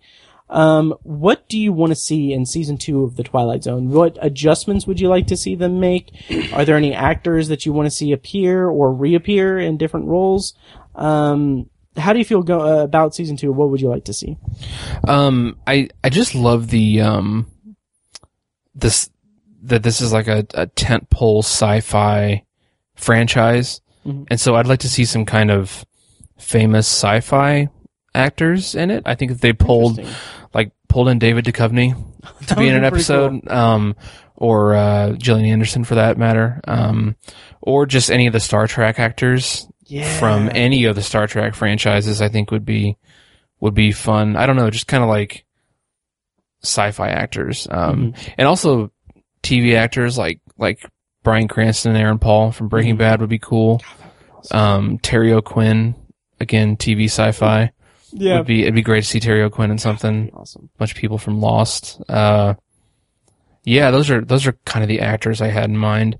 As far as like episodes and plots, I I really don't know. Um, I I mean, more like the top four or five episodes from this season. You know, I feel like I don't know. Like I said, I, I whatever that element is that that I feel like is kind of missing from this season. I hope they find it in the second season. Yeah. Uh, but even if they don't, this is still some really entertaining quality television. Um, Nice. and I, it's funny, um, we didn't really talk about, not much anyways, we didn't really talk about like the, uh, the mature nature of the episodes, like the, Oh, the, yeah. the cursing and stuff like Mhm. that. And, um, Fuck yeah. yeah, there's no like excessive gore or nudity, Right. but I feel like, I feel like the cursing and stuff isn't really necessary.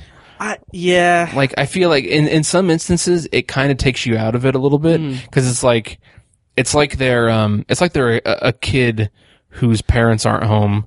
And it's like oh my god guys we can curse. Let's say it. F- fuck. Oh my god we said it. Like that's kind of what it feels like. And it's a little it's Mhm. just kind of juvenile and just not I'd rather I'd rather just wasn't there. I, I didn't mind it until a traveler um with Jack Mongoyak the, the her brother Mhm. um hit like every single line was just Yeah. like it was overdoing it. Like right. it was just so just it just it took me out of it. Yeah. And then even like like in the Wunderkind people were like loving John Larroquette's scene and everything where he's like the president that just lost the election. Right. But like, I was just like, it's three minutes into the episode, and he's dropped like four f bombs. yeah He's talking about a shit laden diaper that he's eating and everything. It's just like it's it's too much. It's just like Yeah. I, don't know, but laid it on a little too thick I think yeah, so I don't know if I mean if it's like a moment of exasperation where the person's like holy fuck or like right. Like what the ending fuck are you talking about? Like Yeah. that's different. Like the ending of replay when she says, uh, "Back the fuck up" to the Yeah, cops. Like, right. that had power behind it. Right. Um, It's also, relevant. I didn't mention this about Blurry Man, but did you? I mean, did you catch any of the Blurry Man figures in any of the episodes? Because he's Oh no, not at all. Uh, me neither, except for except for um replay because it's I, it's not like a blurry thing. He's just like he's there. Mm. Um, but I well, that's what I loved about it for a season that is so um that was so on the nose with all of its Easter eggs and stuff. There are tons of Easter eggs to the original series that are just kind of in your face. nice. Um, but for a show that was so in your face with that kind of thing, um, to have them have this running visual Easter egg that I think one podcast that I listened to, I don't, I don't know offhand which one it was. One podcast out of the like seven or eight that I listened to solely reviewing this series, only one of them recognized one of the Easter eggs and one of the, in like the blue scorpion Wow. or or I think it was uh in Point of Origin or I don't know what it was in, but it like they realized that and they just saw like oh that was weird. Like Hmm. no one picked up on this running thing of a blurry figure. Yeah, Um, I just I love it for that. So that's cool. yeah.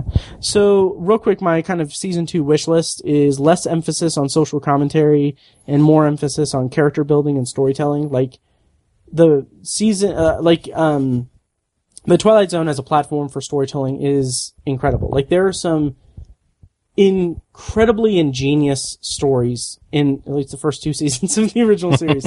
Um, like just if you like go watch uh, another homework assignment for you, Tiny. Go watch season two, episode like twenty five. Uh, the silence. Like that's an episode that has no science fiction or fantasy elements to it, but it is the storytelling is just be- wonderful. It's it's Okay. fantastic.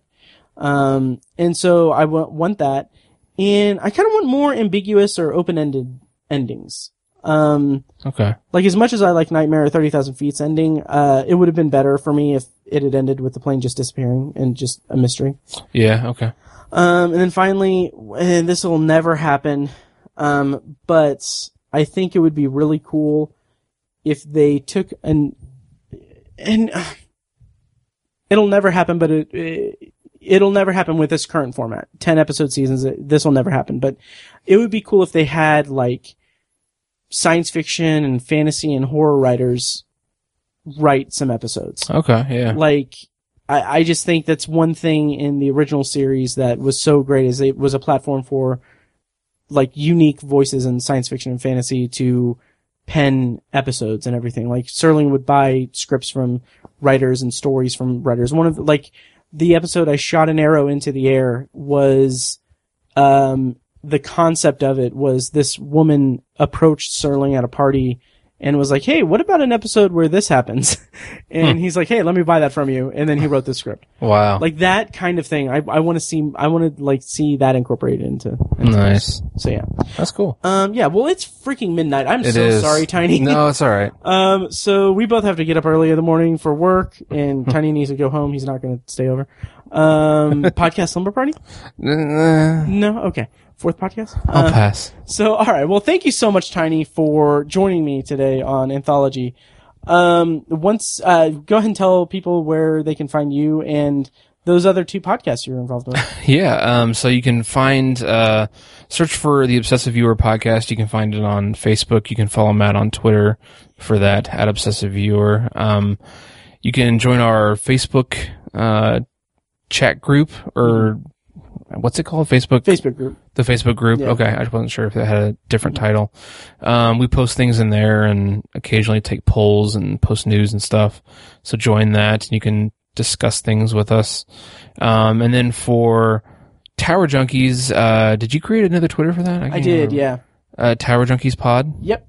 That's what I thought. Okay. Mm-hmm. Um, so yeah, just search for Tower Junkies podcast and you can find it across the internets.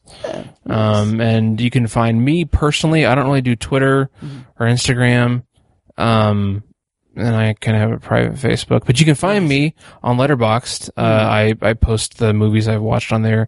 The occasional review. I haven't done very many, but, uh, I kind of need to do more, but you can find me, uh, on Letterboxd at, uh, Tiny Person or Obsessive Tiny. Obsessive Tiny. Obsessive Tiny. I don't even know. I can't remember. Hmm. So yeah, you can find me there. Sweet. Well, thanks again, Tiny. And, uh, yeah, uh, I look forward to, uh, maybe having you back on at some point for something. Sure. The kind of concept for this podcast is a little difficult for guests, but, It is. uh, we'll figure something out. yeah. Uh, but yeah, but, uh, yeah. So thank you guys so much for listening, and that'll do it for this thing. Next up on the feed, I don't know what the next main feed episode is going to be, but I have promised you guys, and I will fulfill that promise. I'm going to do three episodes about the new season of Black Mirror, so look forward to that in the coming weeks. I might take like a week off after this, um, but those episodes are imminent. So, uh, thank you guys so much for listening, and I'll see you next time.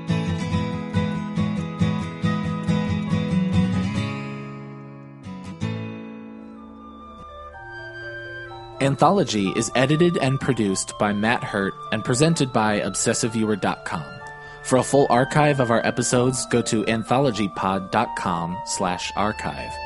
You can also like the Facebook page at facebook.com slash anthologypod and follow the show on Twitter at OVAnthologyPod. If you enjoy the show, please take a couple minutes to leave us a rating and a quick review on Apple Podcasts. This is the easiest way to support what we do, and all it costs is a little bit of your time.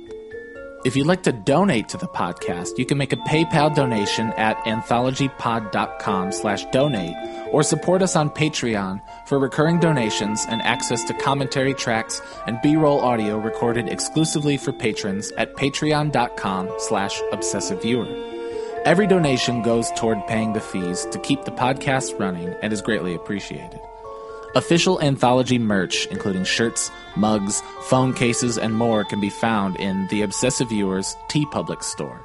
You can find a link to the store in the show notes of this episode and at anthologypod.com slash donate. Or you can simply search for Obsessive Viewer at teepublic.com. For information about the Obsessive Viewers annual live event showcasing short horror films from local filmmakers, check out shocktoberinirvington.com. And for an archive of all our events, as well as news about potential future events, head over to obsessiveviewer.com slash live. For more podcast content, you can find our flagship movie and TV review and discussion show, The Obsessive Viewer Podcast, at obsessiveviewer.com and on Twitter at obsessiveviewer. You can also find Tower Junkies, a podcast where Matt and co host Tiny share their love of all things Stephen King and his magnum opus, the Dark Tower series, over at TowerJunkiesPod.com and at TowerJunkiesPod on Twitter. And finally, check out The Secular Perspective, Tiny's side project podcast, which tackles current events and life's big questions from the perspective of secular hosts Chad and Amanda at thesecularperspective.com. Bumper music for this podcast comes courtesy of As Good As It Gets, which can be found at facebook.com slash as good as it gets band. You can also find As Good As It Gets music on Spotify, Google Play, and iTunes. Thank you so much for listening, and we'll see you next time. Kitty!